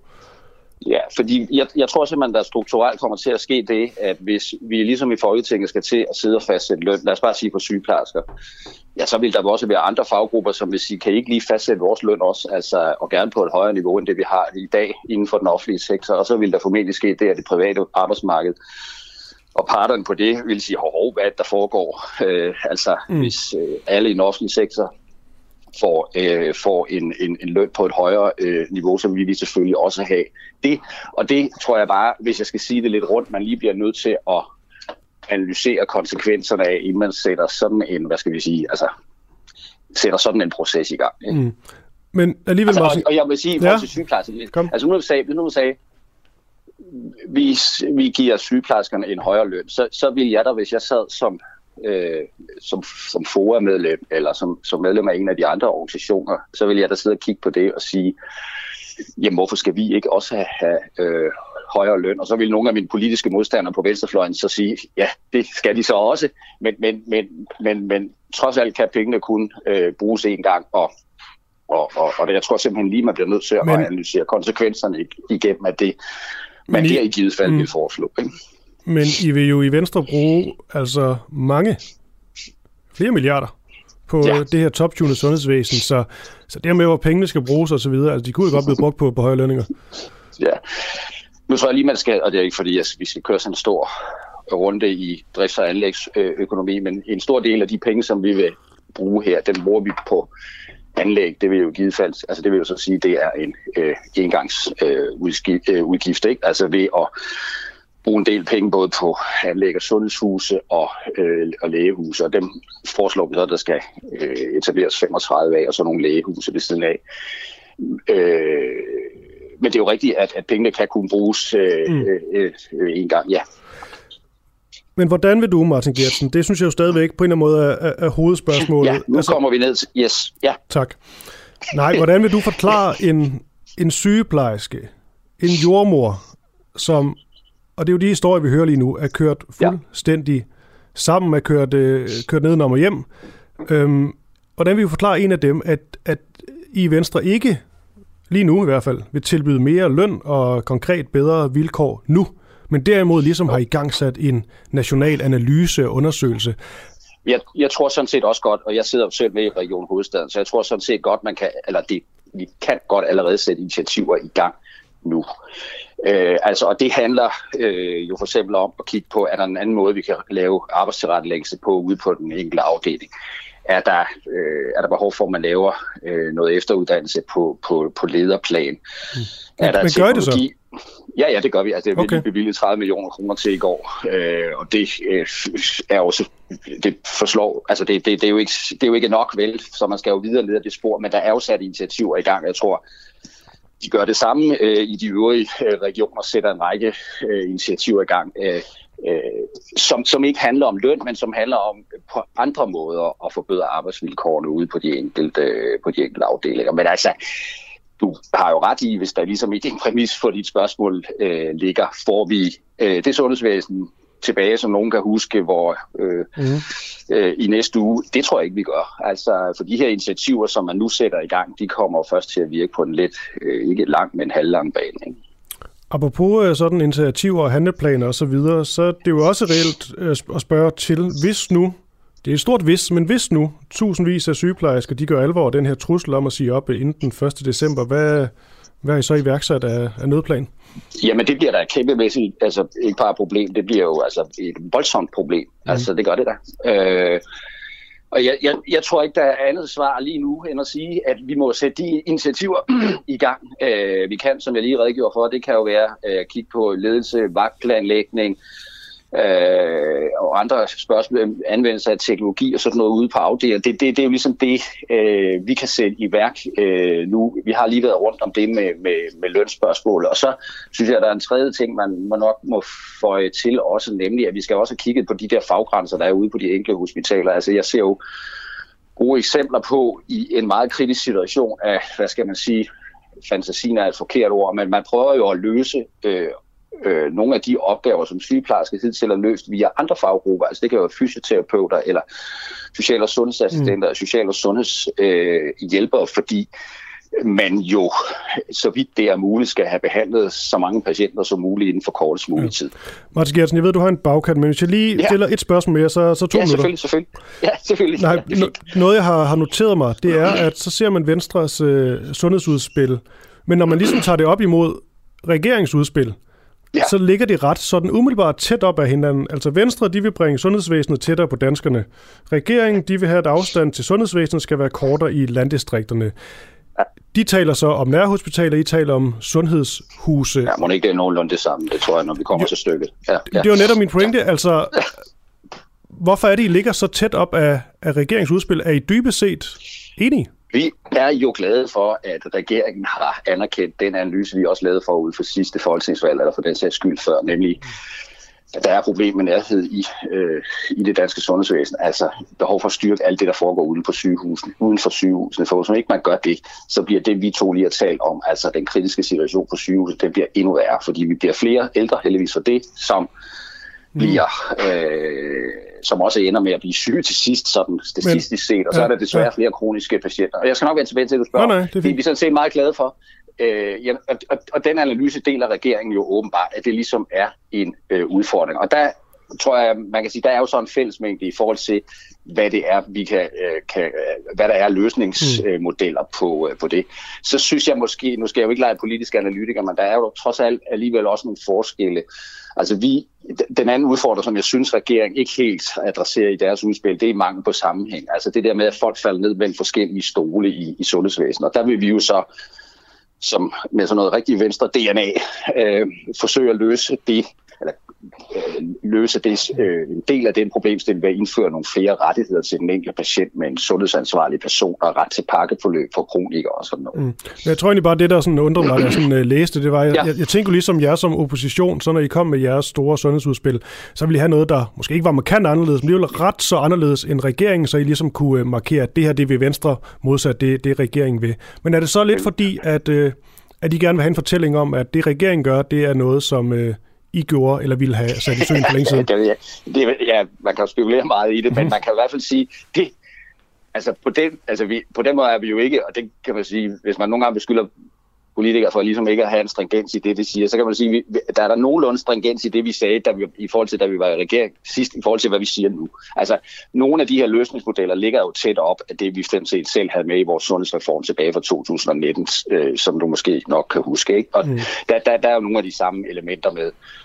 Så jeg ja. ved ikke, hvem der kom først her, høn eller ikke. I hvert fald kan jeg se, at, at regeringen jo så har taget nogle af de punkter, i deres sundhedsudspil også. Så må det ikke, altså jeg tror jo i virkeligheden måske man kan glæde sig over, at så kan vi jo forhåbentlig at få en eller anden sundhedsaftale, regering og opposition, øh, som kan række lidt fremad. Ikke? Fordi det tror jeg måske også er vigtigt lige nu, at, at man bliver enige om et eller andet, som har okay. noget karakter af en fremtidssikring af sundhedsvæsenet. Martin Gersen, jeg, øh, jeg slipper dig efter en uh, sms, men det er simpelthen fordi, der, der vælter jo spørgsmål ind fra lytterne. Så næsten ja, det er ja. virkelig for en af dem frem. Og ja. en, der hedder Henrik, der skriver, i forbindelse med ham, venstrepolitikeren, det er dig, skriver, der er ikke indgået en overenskomst for sygeplejerskerne, der er lovgivet. Dermed er lønnen netop bestemt fra Christiansborg. Det er bare bestemt fastholdt. Er det rigtigt? Øh, ja, altså det med nogle andre ord kan man jo sige, der er jo sådan set lavet en overenskomst, som der blev stemt nej til blandt sygeplejerskerne, og så kom der jo en konflikt, mm. og så mm. ophævede Folketinget det til lov. Det er rigtigt, ja. Vi når, lige, når lidt mere, så slipper jeg det, det lover jeg. Ja. øh, det er en sms, der lyder, Hvordan hjælper det sygeplejerskerne, at lederne får efteruddannelse? Måske kan det være, at der er for, undskyld, måske kan det være, at der er for mange mellemledere og ledere. De får jo sikkert også gerne en rigtig god løn. Det hilsen af Og det, yes, og det kan sådan set også godt være, at man skal kigge på alt det ja. der byråkratiske. Altså det kan jo godt være en del af, af løsningen. Uh, jeg tror også, hvis jeg, vil, altså, jeg så den der TV2-dokumentar, som handlede mm. om, om, uh, om, om, om, han har sagt livet på en afdeling. Og der, der synes jeg altså simpelthen, det stod meget lysende klart for mig, at der i hvert fald lige præcis i det eksempel var behov for øh, lidt mere håndfast øh, ledelse. Øh, der er altid, så, der er altid for mange mellemledere i det her samfund. Ja, det er fuldstændig rigtigt. Det kender jeg godt fra mit eget parti. Øh, øh, så jeg tror bare, at der er behov for, for at man også kigger på det. Men, men, men mit svar er jo bare, at, at det kan jo sgu ikke løse i morgen. Altså, og det, det, det, det, så for at svare på dit indledende spørgsmål, kan, mm. løse, kan du løse det her problem i morgen eller i næste uge? Nej, det kan jeg ikke, fordi det her det kommer til at tage lidt længere tid at få løst alt det med mellemleder og ledelse og den slags. Men, men øh, så det er ligesom den anden del af det. Øh, en ting er løn, og det er jeg helt med på, at der er en diskussion om, men, men alt det andet, som også er ved siden af, det, det kræver nok lige øh, lidt længere tid at løse. Yes, og selvfølgelig uh, tak, til spørgsmål til, uh, tak for spørgsmål til uh, Annette, også tak til dig, Martin Gertsen, sundhedsordfører for Venstre og spidskandidat til regionsrådvalget. Ja, jeg har, har det godt. Regionsrådvalget i Region Hovedstaden. Han havde en bagkant, det kunne man godt høre, men... Uh, Dejligt, han gad at stille op, øh, Martin Gertsen, og øh, fra det, og så direkte videre til, øh, til øh, Jeppe, Jeppe, Jeppe Kofod, og en, hvad kan man sige, det handler om selvrensagelse i forhold til alt det, der skete med Afghanistan, og en redegørelse, evaluering af, hvad der, hvad der skete, øh, ikke skete. Spørgsmålet er bare, om denne her øh, redegørelse, øh, den rent faktisk overhovedet er kommet i gang endnu. Det, øh, det, det taler vi om lige om et øh, kort øjeblik. Lyt med. Du lytter til Den Uafhængige. Danmarks måske mest kritiske, nysgerrige og levende taleradio. Som politikerne ikke kan lukke. Mere end 3.000 medlemmer støtter os allerede, og jo flere vi er, jo mere og jo bedre journalistik kan vi sende ud til dig. Se hvordan du kan støtte os. Gå ind på duah.dk. Som lige kort fik nævnt, så skal det handle om, hvorvidt Jeppe Kofod, altså udenrigsminister Jeppe Kofods storstilede selvrensagelse af Afghanistan-exiten, den er et øh, luftkastel blot. Fordi udenrigsminister Jeppe Kofod her, han nedsatte i starten af september en ekspertgruppe, der med Kofods egne ord hurtigt, og det er vigtigt at fastholde det ord, hurtigt skulle i gang med at evaluere det kaotiske danske exit fra Afghanistan. Men vi kan her på den uafhængige nu afsløre, at øh, eksperterne altså ikke kom i gang med deres arbejde og at den eneste måde, de kan bidrage til evalueringen udelukkende er ved at kommentere rapporten, som ministerierne selv laver. Og nu frygter Venstre blandt andet, at øh, evalueringen her den, øh, den syltes, og at øh, ekspertgruppen bruges som et skalkeskjul til at dække over, at Jeppe Kofod ender med at undersøge sig selv. Michael Årstrup, velkommen til programmet. Jo, tak. Du er udenrigsordfører for, for Venstre. Jeg vil lige høre til at starte med, hvad er det, du, øh, du baserer din, øh, din, din frygt på? Jamen det er jo reelt, hvad det er, der er foregået. Altså øh, vi er i en situation, hvor at øh, de har haft øh, et møde øh, i den her øh, arbejdsgruppe, hvor de har gået sådan med diskussion om det rent praktiske. Øh, de øh, får ingen løn øh, for deres arbejde overhovedet, så det vil sige, at man sådan allerede på forhånd siger, at øh, I skal ikke bruge så mange øh, timer på det. Øh, og de er sikkerhedsgodkendt til det absolut laveste niveau som er såkaldt til tjenestebrug, det vil sige alle såkaldt hemmelige dokumenter og lignende, vil de ikke engang øh, kunne øh, læse. Øh, og dernæst, jamen så er det så, som I selv er inde på nu, jamen så øh, øh, må de kun kommentere på det, som øh, den interne, altså det vil sige den egen undersøgelsen, øh, af ministerens egen folk, øh, hvad det er, de så kommer frem til. Mm. Så det vil sige, alt det, man var, sådan var stillet i udsigt med, at nu skulle det reelt være sådan eksterne folk, der fik lov til at, at komme med på vognen, jamen øh, de står altså ude på perronen i stedet for at være med på vognen. Mm. Så det du siger, det er vel, at, øh, at de her øh, eksperter, de på en eller anden måde kan blive sat, sat uden for, for, for, for indflydelse. Det du frygter, det er, at, øh, at Jeppe Kofod og, øh, og ligesindet, at de ligesom selv får lov til at, at stå bag den her, øh, den her evaluering. Fuldstændig rigtigt, og, og, og det vi skal ikke glemme, det er, at det her det er altså den største øh, udenrigspolitiske sag, vi har haft i øh, årtier.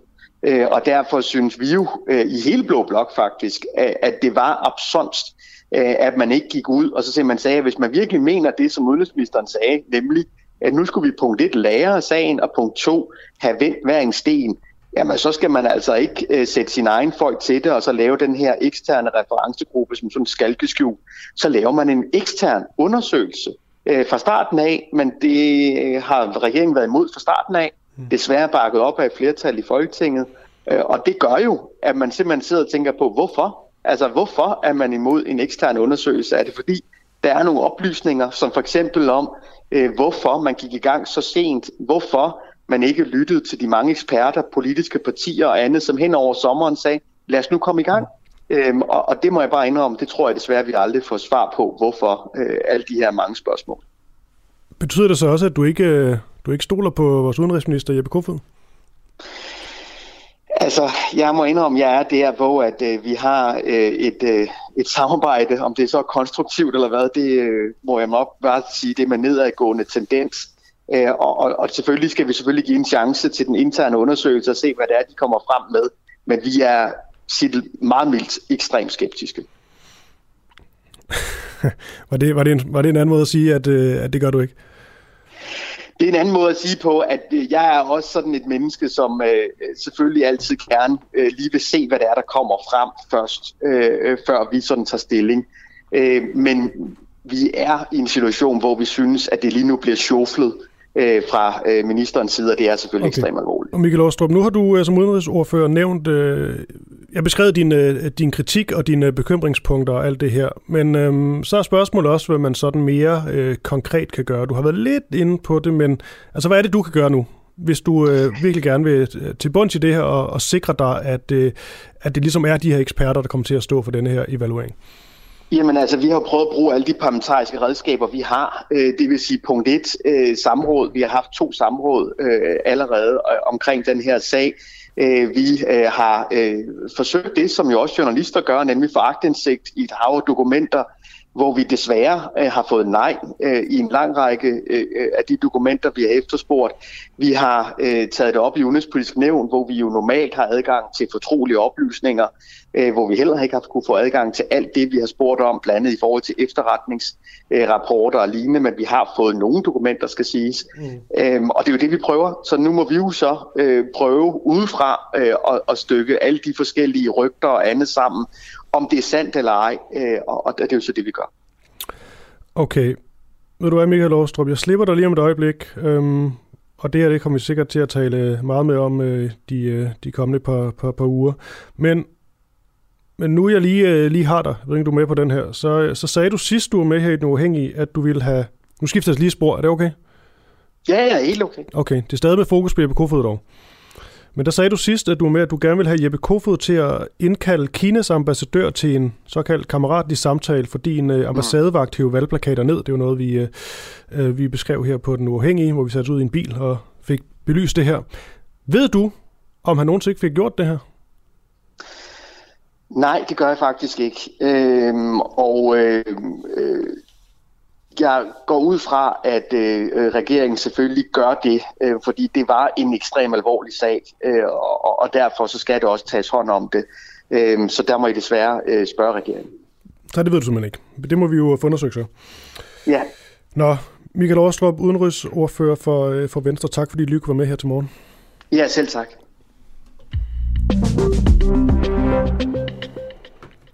Og før øh, det næste levende billede, som er Lone Kølmand, som dog er med på en, øh, en telefon, Så kan jeg lige reklamere lidt for, øh, for sådan en ambassadørkampagne, vi har gang i her på Den, den Uafhængige. Og det kommer jo af, at øh, vi kan kun lave endnu bedre journalistik øh, til jer, øh, jo flere medlemmer vi rent faktisk har med, som, øh, som gider at, at, at støtte os. Simpelthen.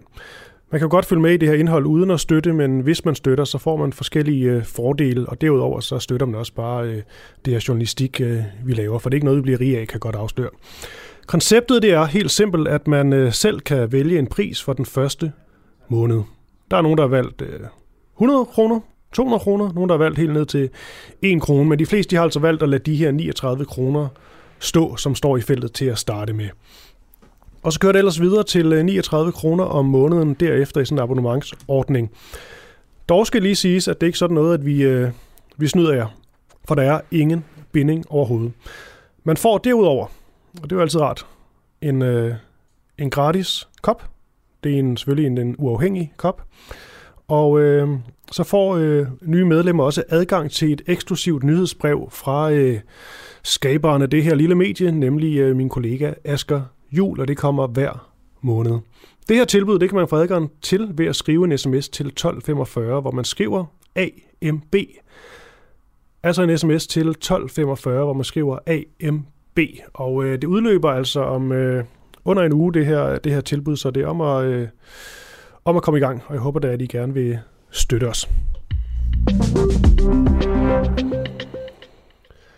Nu bliver det sådan et øh, fra journalist til journalist om journalister indslag, fordi øh, spørgsmålet det er, hvorvidt de danske journalister de er blevet for aggressive.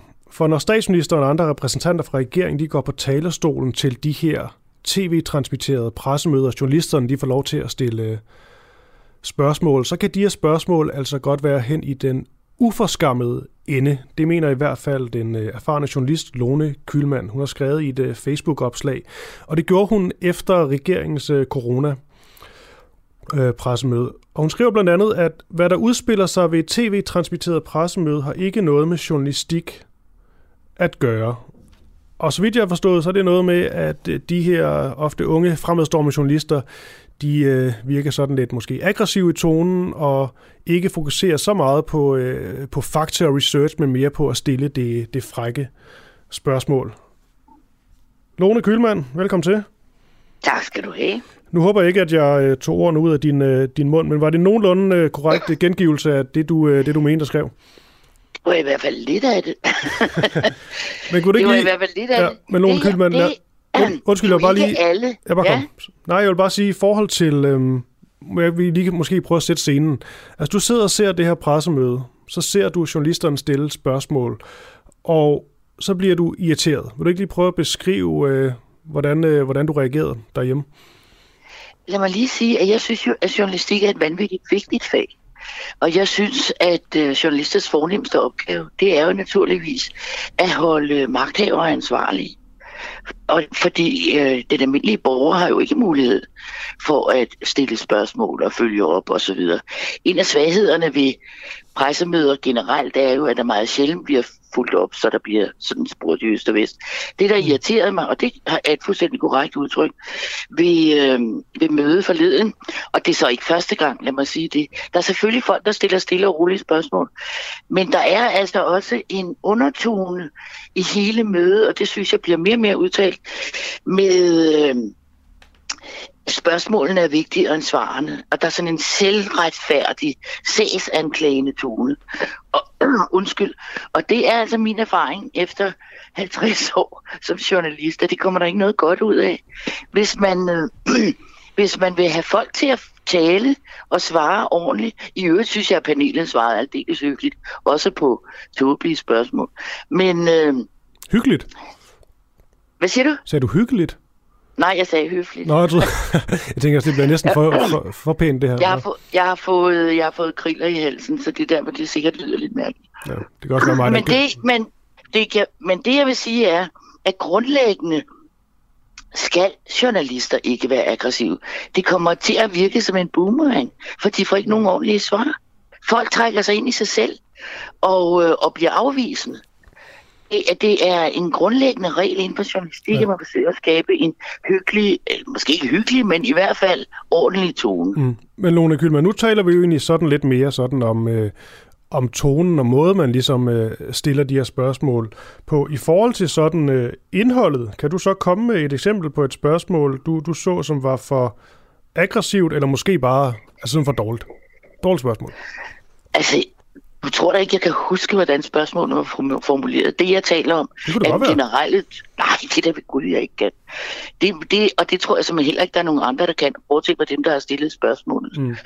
Jeg plejer at sige til folk, når jeg selv holder foredrag, de kan roligt stille spørgsmål, bliver ikke at være bange, for når mødet er færdigt, er der alligevel ikke nogen andre, der kan huske, hvad de har sagt andre end dem selv.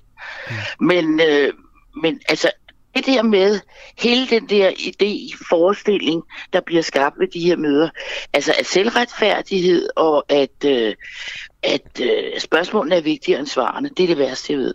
Mm. Fordi du siger jo, øh, skriver, at, øh, at det ikke har noget med journalistik at gøre, altså når man så det her pressemøde og de spørgsmål, der blev stillet fra, fra journalisterne. Så måske i stedet for at tage... Jeg, sagde, jeg vil gerne lige understrege, der står ikke noget i mit opslag om, det drejer sig om alle. Mm.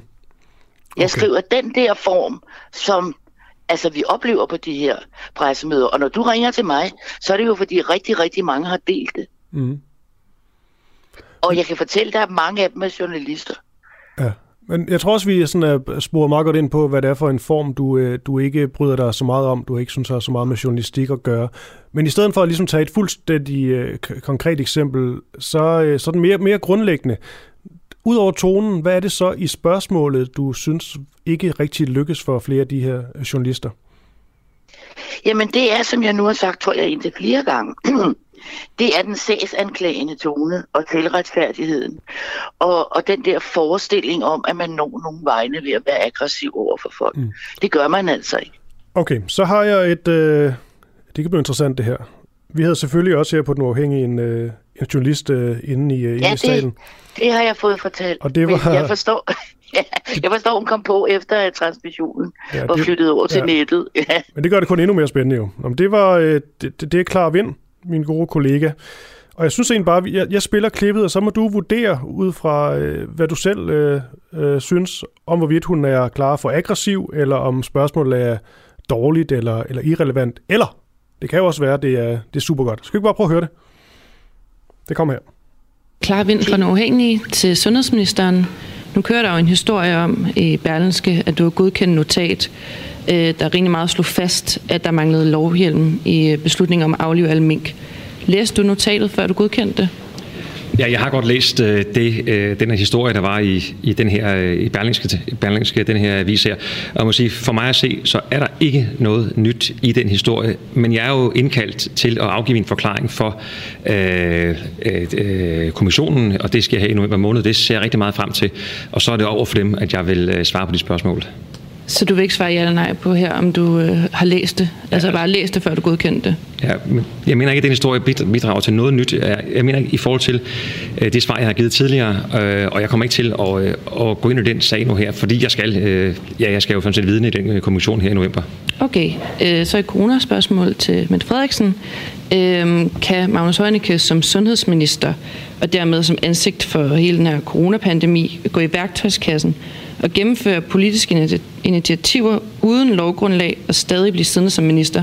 Bare sådan rent principielt, ja eller nej? Det var dog et mystisk øh, spørgsmål. Selvfølgelig skal der være lovhjemmen øh, til de initiativer, der tages, og det har i øvrigt været gældende hele vejen igennem. Vi har jo i en række sammenhænge stået i situationer, hvor der ikke har været lovhjemmen, hvor vi har bekendt, at der ikke var lovhjemmen, og vi derfor bad øh, Folketinget om en hastebehandling, og så opstod der en fejl, hvad angår lovhjemmen i forbindelse med minkspørgsmålet. Ja, det var dog et øh, mystisk spørgsmål, mente Mette Frederiksen. Hvad synes du, Lone Kylman? Jamen, jeg synes, øh, at det var meget uprofessionelt at begynde at bringe et helt andet emne op ved et pressemøde, som handler om coronaforholdene nu. At det er latterligt, og man får ikke noget ordentligt svar på det. Det er igen sådan et, hvor man tror, at spørgsmålet er vigtigere end svarene. Det synes jeg er meget, meget uprofessionelt. Vi har i alle i alle øh, profes- altså, hvad hedder det, interviewsammenhænge, journalister, dem man mm. taler med, der har man en, en øh, hvad skal man kalde det, en uformel kontrakt, som siger, at vi taler inden for det her emne. Ja.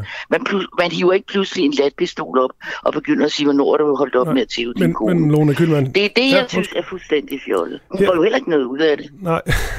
Her en, her en sidste kommentar. Tror du ikke også, hvis vi lige skal tage øh, journalisternes øh, øh, side, for eksempel klar, klar ind her, det også lidt kommer af, at eksempelvis Socialdemokratiet, de er så lukket, altså de er simpelthen så svære at få i tale. Og når man så engang imellem får dem i tale til sådan et pressemøde, så har man lyst til at stille de her spørgsmål. Jeg forstår sagtens, at øh, det må være vanvittigt frustrerende at arbejde på den måde, som vilkårene er i dag. Helt sikkert. Men jeg bliver bare nødt til at sige, at der kommer ikke noget ud af det. Det gør der altså ikke. Man kommer irritere, til at irritere panelet, man kommer til at irritere de øvrige i salen, fordi øh, det er en fjollet måde at anvende den tid, der er til rådighed på. Mm. Lone Kølmann, jeg sætter pris på, at du lige gad at være med her, øh, her til morgen, og øh, kan du have en fortsat god dag? Du er altid velkommen, og i lige måde. Det er dejligt. Tak. Du lytter til Den Uafhængige. Danmarks måske mest kritiske, nysgerrige og levende taleradio, som politikerne ikke kan lukke. Mere end 3.000 medlemmer støtter os allerede, og jo flere vi er, jo mere og jo bedre journalistik kan vi sende ud til dig. Se hvordan du kan støtte os. Gå ind på duah.dk.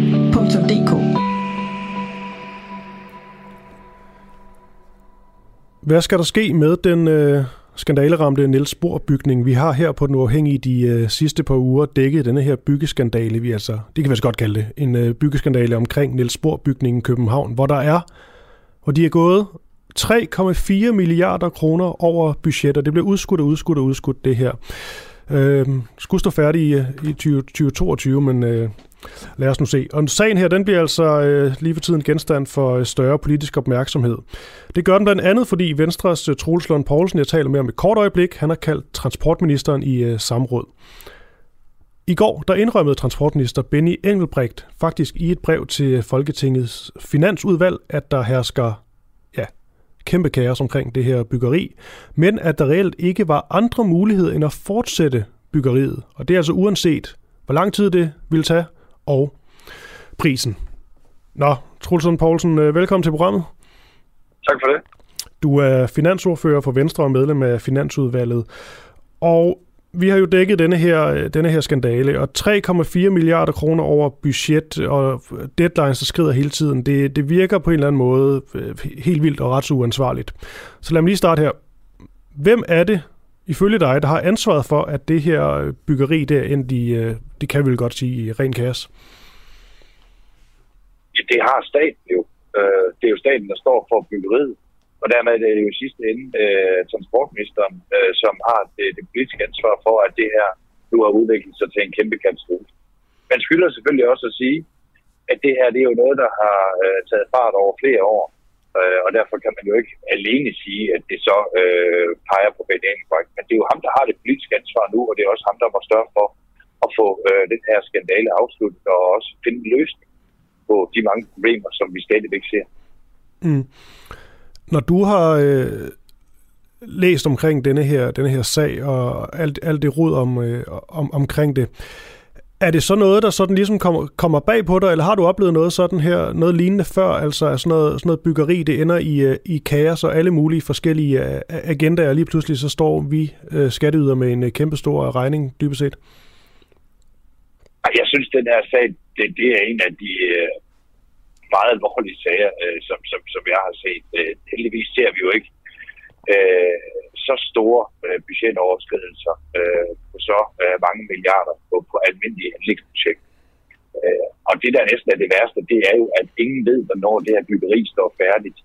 Øh, jeg har den, øh, den påstand, at en af årsagerne til, at det nu lykkes at få nogle oplysninger frem, det er jo fordi, at øh, jeg kan transportminister til samråd. Det skal han jo i, i næste uge. Mm. Men det er jo ligesom om, at man skal presse alle oplysninger ud øh, af den ansvarlige minister. Øh, Øh, og det er jo fordi, at det her det er øh, en kæmpe stor øh, skandale, som, øh, som man forsøger at dække over. Vi havde øh, besøg af Erik Stoklund, som er anlægsdirektør for Vejdirektoratet, der er bygherre på det her projekt, og han sagde til os den øh, 5. November, at det var entreprenørerne, der måtte hæfte for begået fejl på, på, på byggeriet. Det er som om alle ligesom sender, for at sige det på godt dansk, lorten videre. Hvad, hvad synes du om den udtalelse, Erik Stoklund? Ja, det er vel at sende, sende aben videre, sådan siden her om morgenen, kan man sige, øh, for ikke at bruge andre udtryk.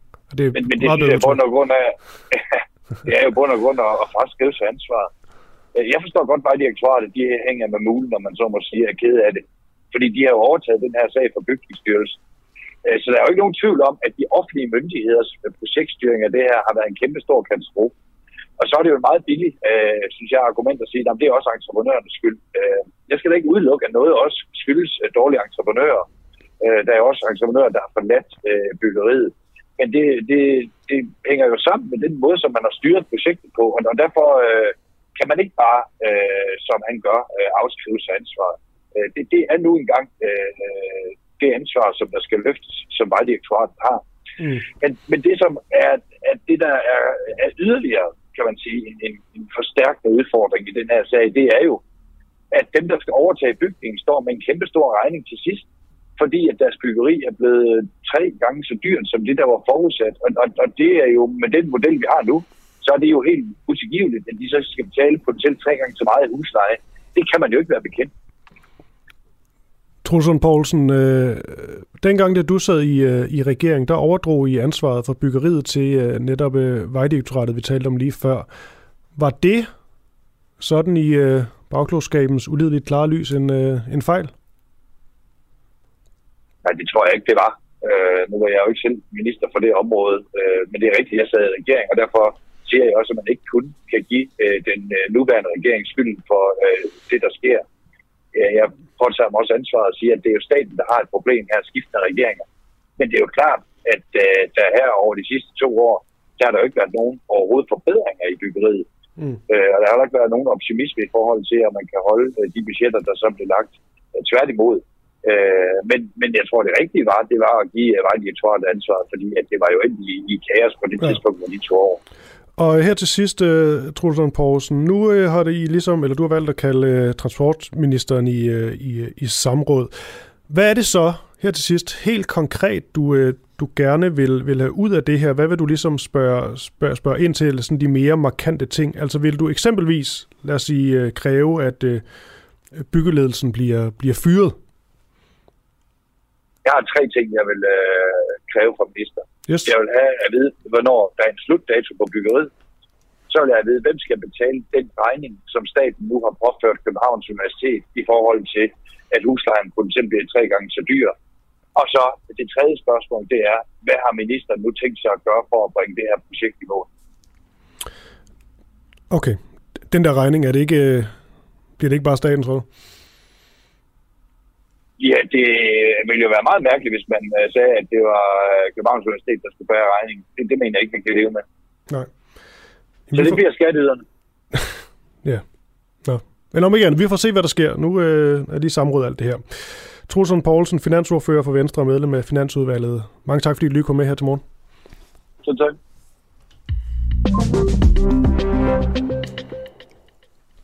Ja, du lytter altså til en uh, uafhængig morgen. Klokken den er blevet uh, øh, 8.41, sådan mere præcist. Og uh, jeg talte jo med Lone, Lone Kylman før, som var lidt uh, træt af en del af, af den danske journaliststand i forhold til de her spørgsmål, der er blevet stillet.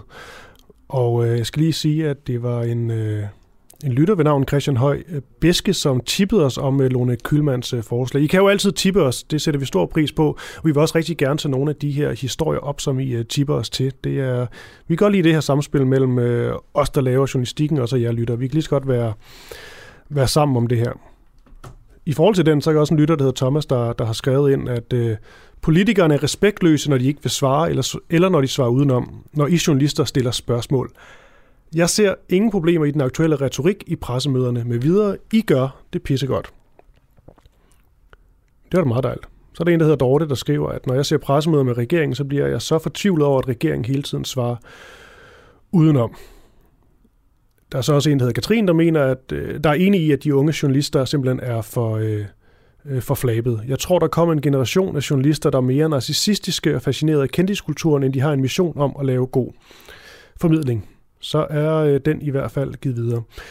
Så kan jeg også lige sige, at øh, Mogens, øh, Mogens Jensen han skal afhøres i forhold til øh, her klokken 9 i forhold til den her min kommission Og vi har selvfølgelig en på pletten. Det er en kollega, der hedder Mads Bjerregård, som tager ind til denne her afhøring af Mogens Jensen. Han er med her til allersidst i øh, denne her, i denne her time.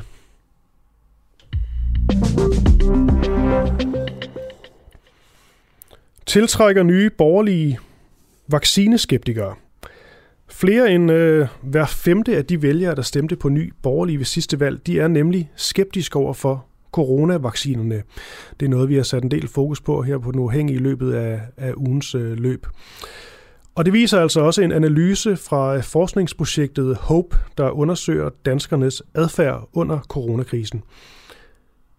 Og det, vi lige skal med her, det er, at der er altså ingen andre af de andre politiske partier, som øh, tiltrækker bare sådan tilnærmelsesvis lige så mange vaccineskeptikere. Jeg har nu Michael Bang Petersen med. Du er professor i statskundskab og leder af det her HOPE forskningsprojekt. Velkommen til, Michael. Tak skal du have. Ja, det er jo nogle, øh, nogle markante tal. Men øh, nu øh, er det en analyse, vi, vi taler om, og du har jo øh, du har tallene klar og ved, hvordan det her det er, det er foregået mere konkret. Så lad os bare lige tage analysen. Hvad er det, analysen siger sådan helt kort og godt om, øh, om nye borgerlige? Jamen, vi, vi kan se, at der blandt vælgere, der stemte på nye borgerlige ved seneste folketingsvalg i, øh, i 19, jamen så er der øh, denne her overvægt af, af folk, som udtrykker skepsis over for vaccinerne. Mm. Man kan sige, det vi, vi har ikke kigget her på, om de har taget imod vaccinerne eller ej. Vi har kigget på, om de har en skeptisk holdning til øh, vaccinerne. Og der kan vi altså se, at der er øh, 21 procent, øh, der siger, at øh, de er helt eller delvist uenige i, at de vil tage imod en vaccine øh, mod covid, hvis de får det anbefalet. Og det er data, vi har indsamlet over, kan man sige, hele, hele øh, epidemiperioden. Mm. Og denne her data, når vi sådan kommer til de her fuldstændig nøgne, nøgne, nøgne tal, altså hvor, øh, hvor, hvor, hvor mange er der blevet, øh, hvor mange der er blevet spurgt? Ja, men vi, øh, vi har spurgt øh, omkring 10.000 øh, alt i alt, og, øh, og man kan sige, det er også øh, nødvendigt, øh, når, det, når det kommer til at undersøge øh, ting af denne her karakter, fordi der er jo, øh, hvis man sådan skal skære det, sådan sige det, øh, ja, øh, helt simpelt, så var der jo ikke så mange, der stemte på nye borgerlige mm. i, øh, i 2019-valget. Øh, så det vil sige, hvis vi skal forstå de her partiforskelle, også mellem relativt øh, små øh, grupper, jamen så, så bliver vi nødt til at, at have en, en stor del øh, og, øh, og spørge. Og nu sagde jeg vist 10.000, jeg mener øh, 7.000. Okay. Jeg kan jo også lige øh, nævne, at øh, Liberal Alliance er det parti, der ifølge den undersøgelse har næst flest vaccineskeptikere. 15 procent øh, hos Liberal Alliance er øh, vaccineskeptikere. Kan du øh, stå ind for det tal også? Øh, ja, det kan jeg.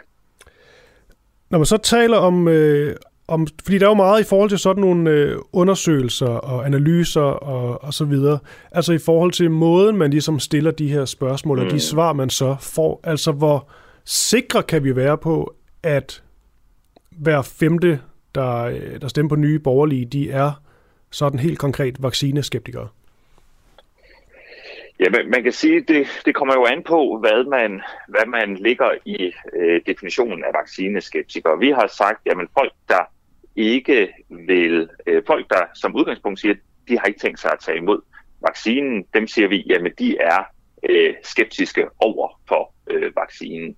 Men, men så kan man jo sige, der kan være, der kan være forskellige øh, måder, hvorpå man, man er skeptiker. Man kan have haft erfaringer med andre vacciner, der gør, at man er bekymret. Man kan være generelt set imod vacciner, man kan være imod den specifikke øh, vaccine. Så, så man kan sige, selve, selve tallet, øh, mener jeg, øh, er, er rimelig øh, solidt, som det nu kan være. Med denne her slags spørgeskemaundersøgelser, men, men hvad der ligger under øh, de her tal, og præcis hvordan den enkelte vil retfærdiggøre eller argumentere for sin skepsis, jamen det er ikke noget, vi, vi indfanger med denne her type undersøgelse. Nej, fordi det er jo også en, bare det, jeg lige vil spørge ind til. Det er, når man så taler om sådan et forskningsprojekt, så, øh, så kommer der nogle, øh, øh nogle, nogle tal ud, og så kan vi medier blæse dem op. Men, øh, mm. men som siger, øh, spørgeskema, det er jo ikke sådan, at man ligesom har, jeg lige at sige, har afhørt det hver, hver, hver, hver enkelt. Nej. Og, og man kan sige, det, det der er hele kunsten med, med spørgeskemaundersøgelser, det er at, at forsøge ved at spørge et, et lille, men repræsentativt udsnit, og så kunne sige noget generelt. Mm. Og, øh, og, og der øh, kan man sige, evnen til at, at sige noget øh, generelt, øh, det, det afhænger af, hvor, hvor godt øh, datamaterialet er, og hvor godt det er, er indsamlet. Og man kan sige, her har vi brugt, brugt standardmetoder, øh, metoder, men vi ved også, at under tiden, så, så rammer de her standardmetoder øh, de, de, rammer, øh, de rammer skævt. Og derfor skal man sige, at det man nok primært skal lægge mærke til, det er ikke så meget, at det her, er det nu 21 procent, er det 20 procent, eller er det øh, 23 procent. Det man primært skal lægge mærke til, og hvor de her spørgeskemaundersøgelser er, er bedst, det er, når det handler om, øh, hvad er den relative forskel mellem grupperne. Så det her med, at der er en, en klar overvægt blandt nye borgerlige, det det mener jeg, at, at det kan man være, være rimelig øh, rolig øh, i forhold til. Men så den præcise øh, procentandel, der kan man, øh, der, der skal man være lidt mere øh, tvivlende. Mm. Kan du, Michael Bang øh, Petersen, som leder af det her Hope Forskningsprojekt, øh, kan du give sådan nogle, jeg ved ikke, mere, mere konkrete eksempler på, hvad, øh, hvad nye borgerlige gør og siger, altså i deres politik, som, øh, som tiltrækker de her, øh, de her vaccineskeptikere, som der jo tydeligvis er, er en del af? Ja, man, man kan sige, at der, der, er, der er to ting, øh, som vi, vi ved, der, der får det her til at, øh, at, at ligesom hænge sammen. Og det ene, det er, at øh, vi ved, at en af de helt centrale forklaringsfaktorer bag vaccineskepsis, det er i hvilken grad du har mistillid til det politiske system, og i hvilken grad du har mistillid til øh, sundhedsmyndighederne. Og øh, det man så ved fra vælgerforskningen, det er, at, at hvis vi kigger på denne her sådan skepsis over for systemet, så er det faktisk nye borgerlige, der i høj grad øh, henter vælger af denne her karakter. Så det er ikke fordi, at, at det at sætte sit kryds ved nye borgerlige i sig selv gør dig vaccineskepsis, skeptisk, men det er i højere grad, at de personer, der øh, stemmer på Nye Borgerlige, de har nogle bestemte træk, som gør, at de også er skeptiske over for øh, vaccinen. Så altså bare for lige at slå det helt fast. Altså det er ikke, det er ikke sådan, du bliver, du bliver medlem af, af Nye Borgerlige, og så får du alt muligt at vide til, øh, til, til vælgermøder eksempelvis, som overvist om, du skal være øh, vaccineskeptiker. Det er ikke det, undersøgelsen viser. Den viser mere, at, at det er folk, der måske har en tendens til at være skeptiske over for sådan noget som vacciner, at de har så også et større chance eller lyst til at stemme på, øh, på Nye Borgerlige? Lige præcis. Okay. Ved du noget om, hvor stor en del af alle de her såkaldte anti vaxer voxer, hvad fanden siger man, vaxer er det? De, de er samlet ja. i uh, Nye Borgerlige? Nej, man, man kan sige, det, det er ikke, det, det vi er interesseret i her, det er at, at måle øh, effekten af, øh, af det, og, eller man kan sige det, at du stemte på et givet øh, parti, øh, hvad, hvordan hænger det så sammen med øh, din, din øh, tilbøjelighed til at være skeptisk? Og det vi ikke kigger på, det er nemlig, jamen hvis du tager en tilfældig uvaccineret, hvad mm. er øh, så sandsynligheden for, at vedkommende har stemt på øh, Nye Borgerlige? Og, og, og der er det jo nemlig lige præcis vigtigt at sige, at Nye Borgerlige er et lille, er et lille parti, mm. så der er formentlig øh, større sandsynlighed for, hvis du tager en, en tilfældig øh, uvaccineret, at vedkommende har stemt på et andet parti end en ny borgerlige. Så, så hvordan okay, du ligesom ja. skærer den konklusion, det, det afhænger også af, hvad det er for et spørgsmål, du er, er interesseret øh, i. Og det er simpelthen bare noget helt grundlæggende i forhold til sådan noget altså mængden af, hvor mange partier ligesom har af, af personer, der, der stemmer på dem osv. Præcis, præcis. Men, men lige, lige til sidst skal jeg lige høre, fordi at, øh, nu har vi jo talt meget om, øh, ja, fokus har ligesom været på, på ny borgerlige, hvor øh, 21 procent øh, svarede, at de var helt uenige eller delvist uenige i, om de ville følge sundhedsmyndighedernes råd, hvis de anbefaler at modtage en godkendt vaccine mod corona. Det er ligesom de, øh, de, nøgne, de nøgne tal. Men så er der jo også, man kan sige, det, det, det, det bonger ud på den ene del af, af sådan en parameter. Men i den anden, øh, i den anden ende, hvem, hvem ligger så, så der, og, og hvor lavt nede er de i forhold til... Øh, ja. Jamen, der, der er øh, det er Socialdemokratiet og, og Venstre, hvor der er færrest øh, vaccineskeptikere, og der er vi nede på, øh, på 3% i, i de to partier. Og, og igen så tror jeg, at man skal tilbage til at kigge på det her med tilliden til det politiske system. Øh, Venstre og Socialdemokratiet, det er de, de to øh, regeringsbærende partier, eller har været det inden for de, øh, de seneste øh, årtier. Og, og det betyder, at vælgerne for dem, jamen, de har en grundlæggende tillid til, at systemet fungerer, øh, at øh, man ikke skal være så skeptisk over for det, som myndighederne kommer med. Og det betyder, at, at de så at sige øh, accepterer mm. det, når myndighederne siger, at det her det er en god og øh, sikker vaccine, så siger de, jamen så tager vi den også. Michael Bang Petersen, professor i statskundskab og så leder af det her HOPE forskningsprojekt. Tak fordi du lige var, øh, var med her for ligesom at fremlægge denne her, denne her analyse. Jamen velkommen.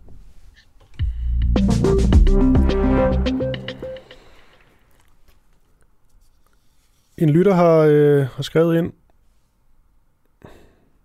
Undskyld mig, men kunne det hænge sådan sammen, at de, der stemmer ny borgerlig blot, tænker selv, samt stiller sig kritisk til øh, vaccine og grundlæggende er vant til at klare sig selv. Prøv at vente den om, hvor mange, der stemmer SF, har ikke har blindt lavet sig vaccinere.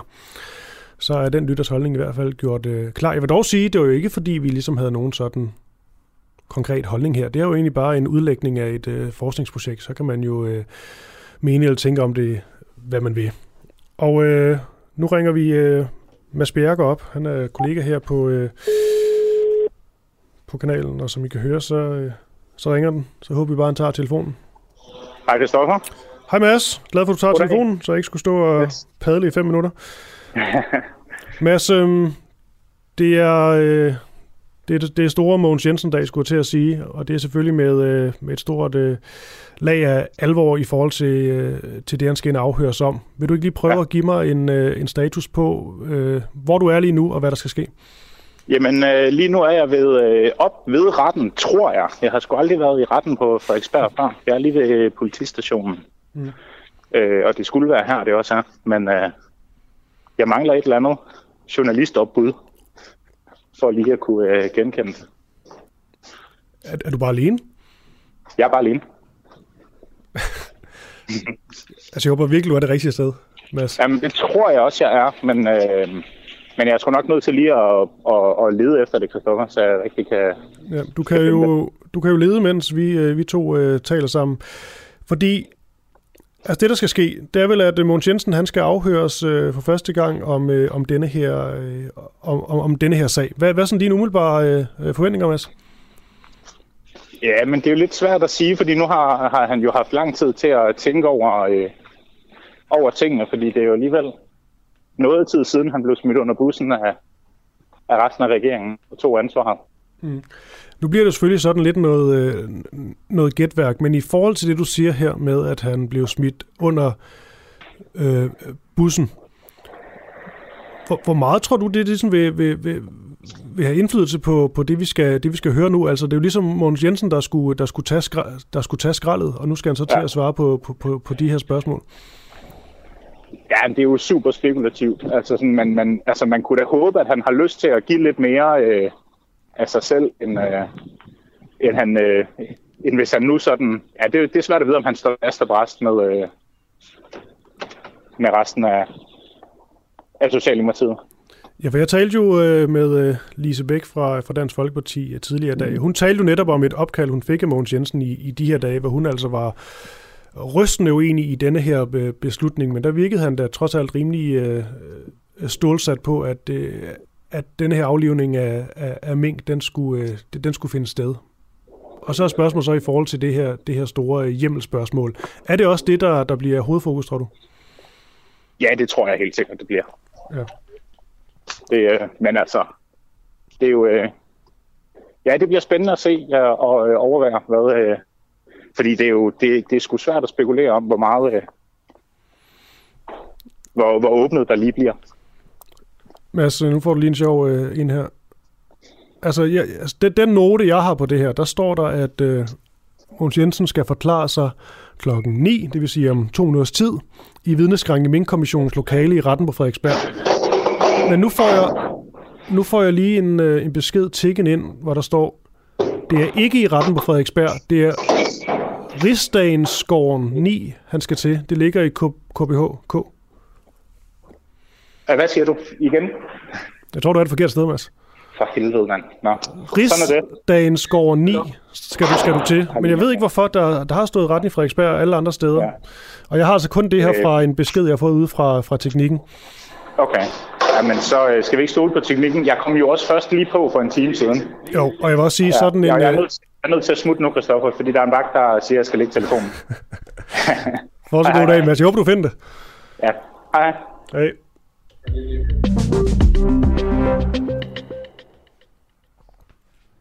Således en øh, smuk afslutning på programmet her. Vores øh, kollega Mads Bjergaard var simpelthen det, det forkerte sted. Det kan jo ske. Jeg vil dog sige, øh, det er her klokken 9, altså om øh, et minuts tid, at denne her afhøring øh, af Mogens Jensen, den starter. Og det er jo ikke fordi sådan en afhøring, den varer øh, fem minutter, og, og så er det ud. Det bliver en øh, længere sag, så jeg tror helt klart, at vi har, vi har tid til at øh, tid til at få en, få en masse godt stof fra det. Og må ikke vi følger op på det her i, øh, i morgen, det tror jeg det i hvert fald er, er planen. Og med det, så er en øh, uafhængig morgen altså ved at være, være slut.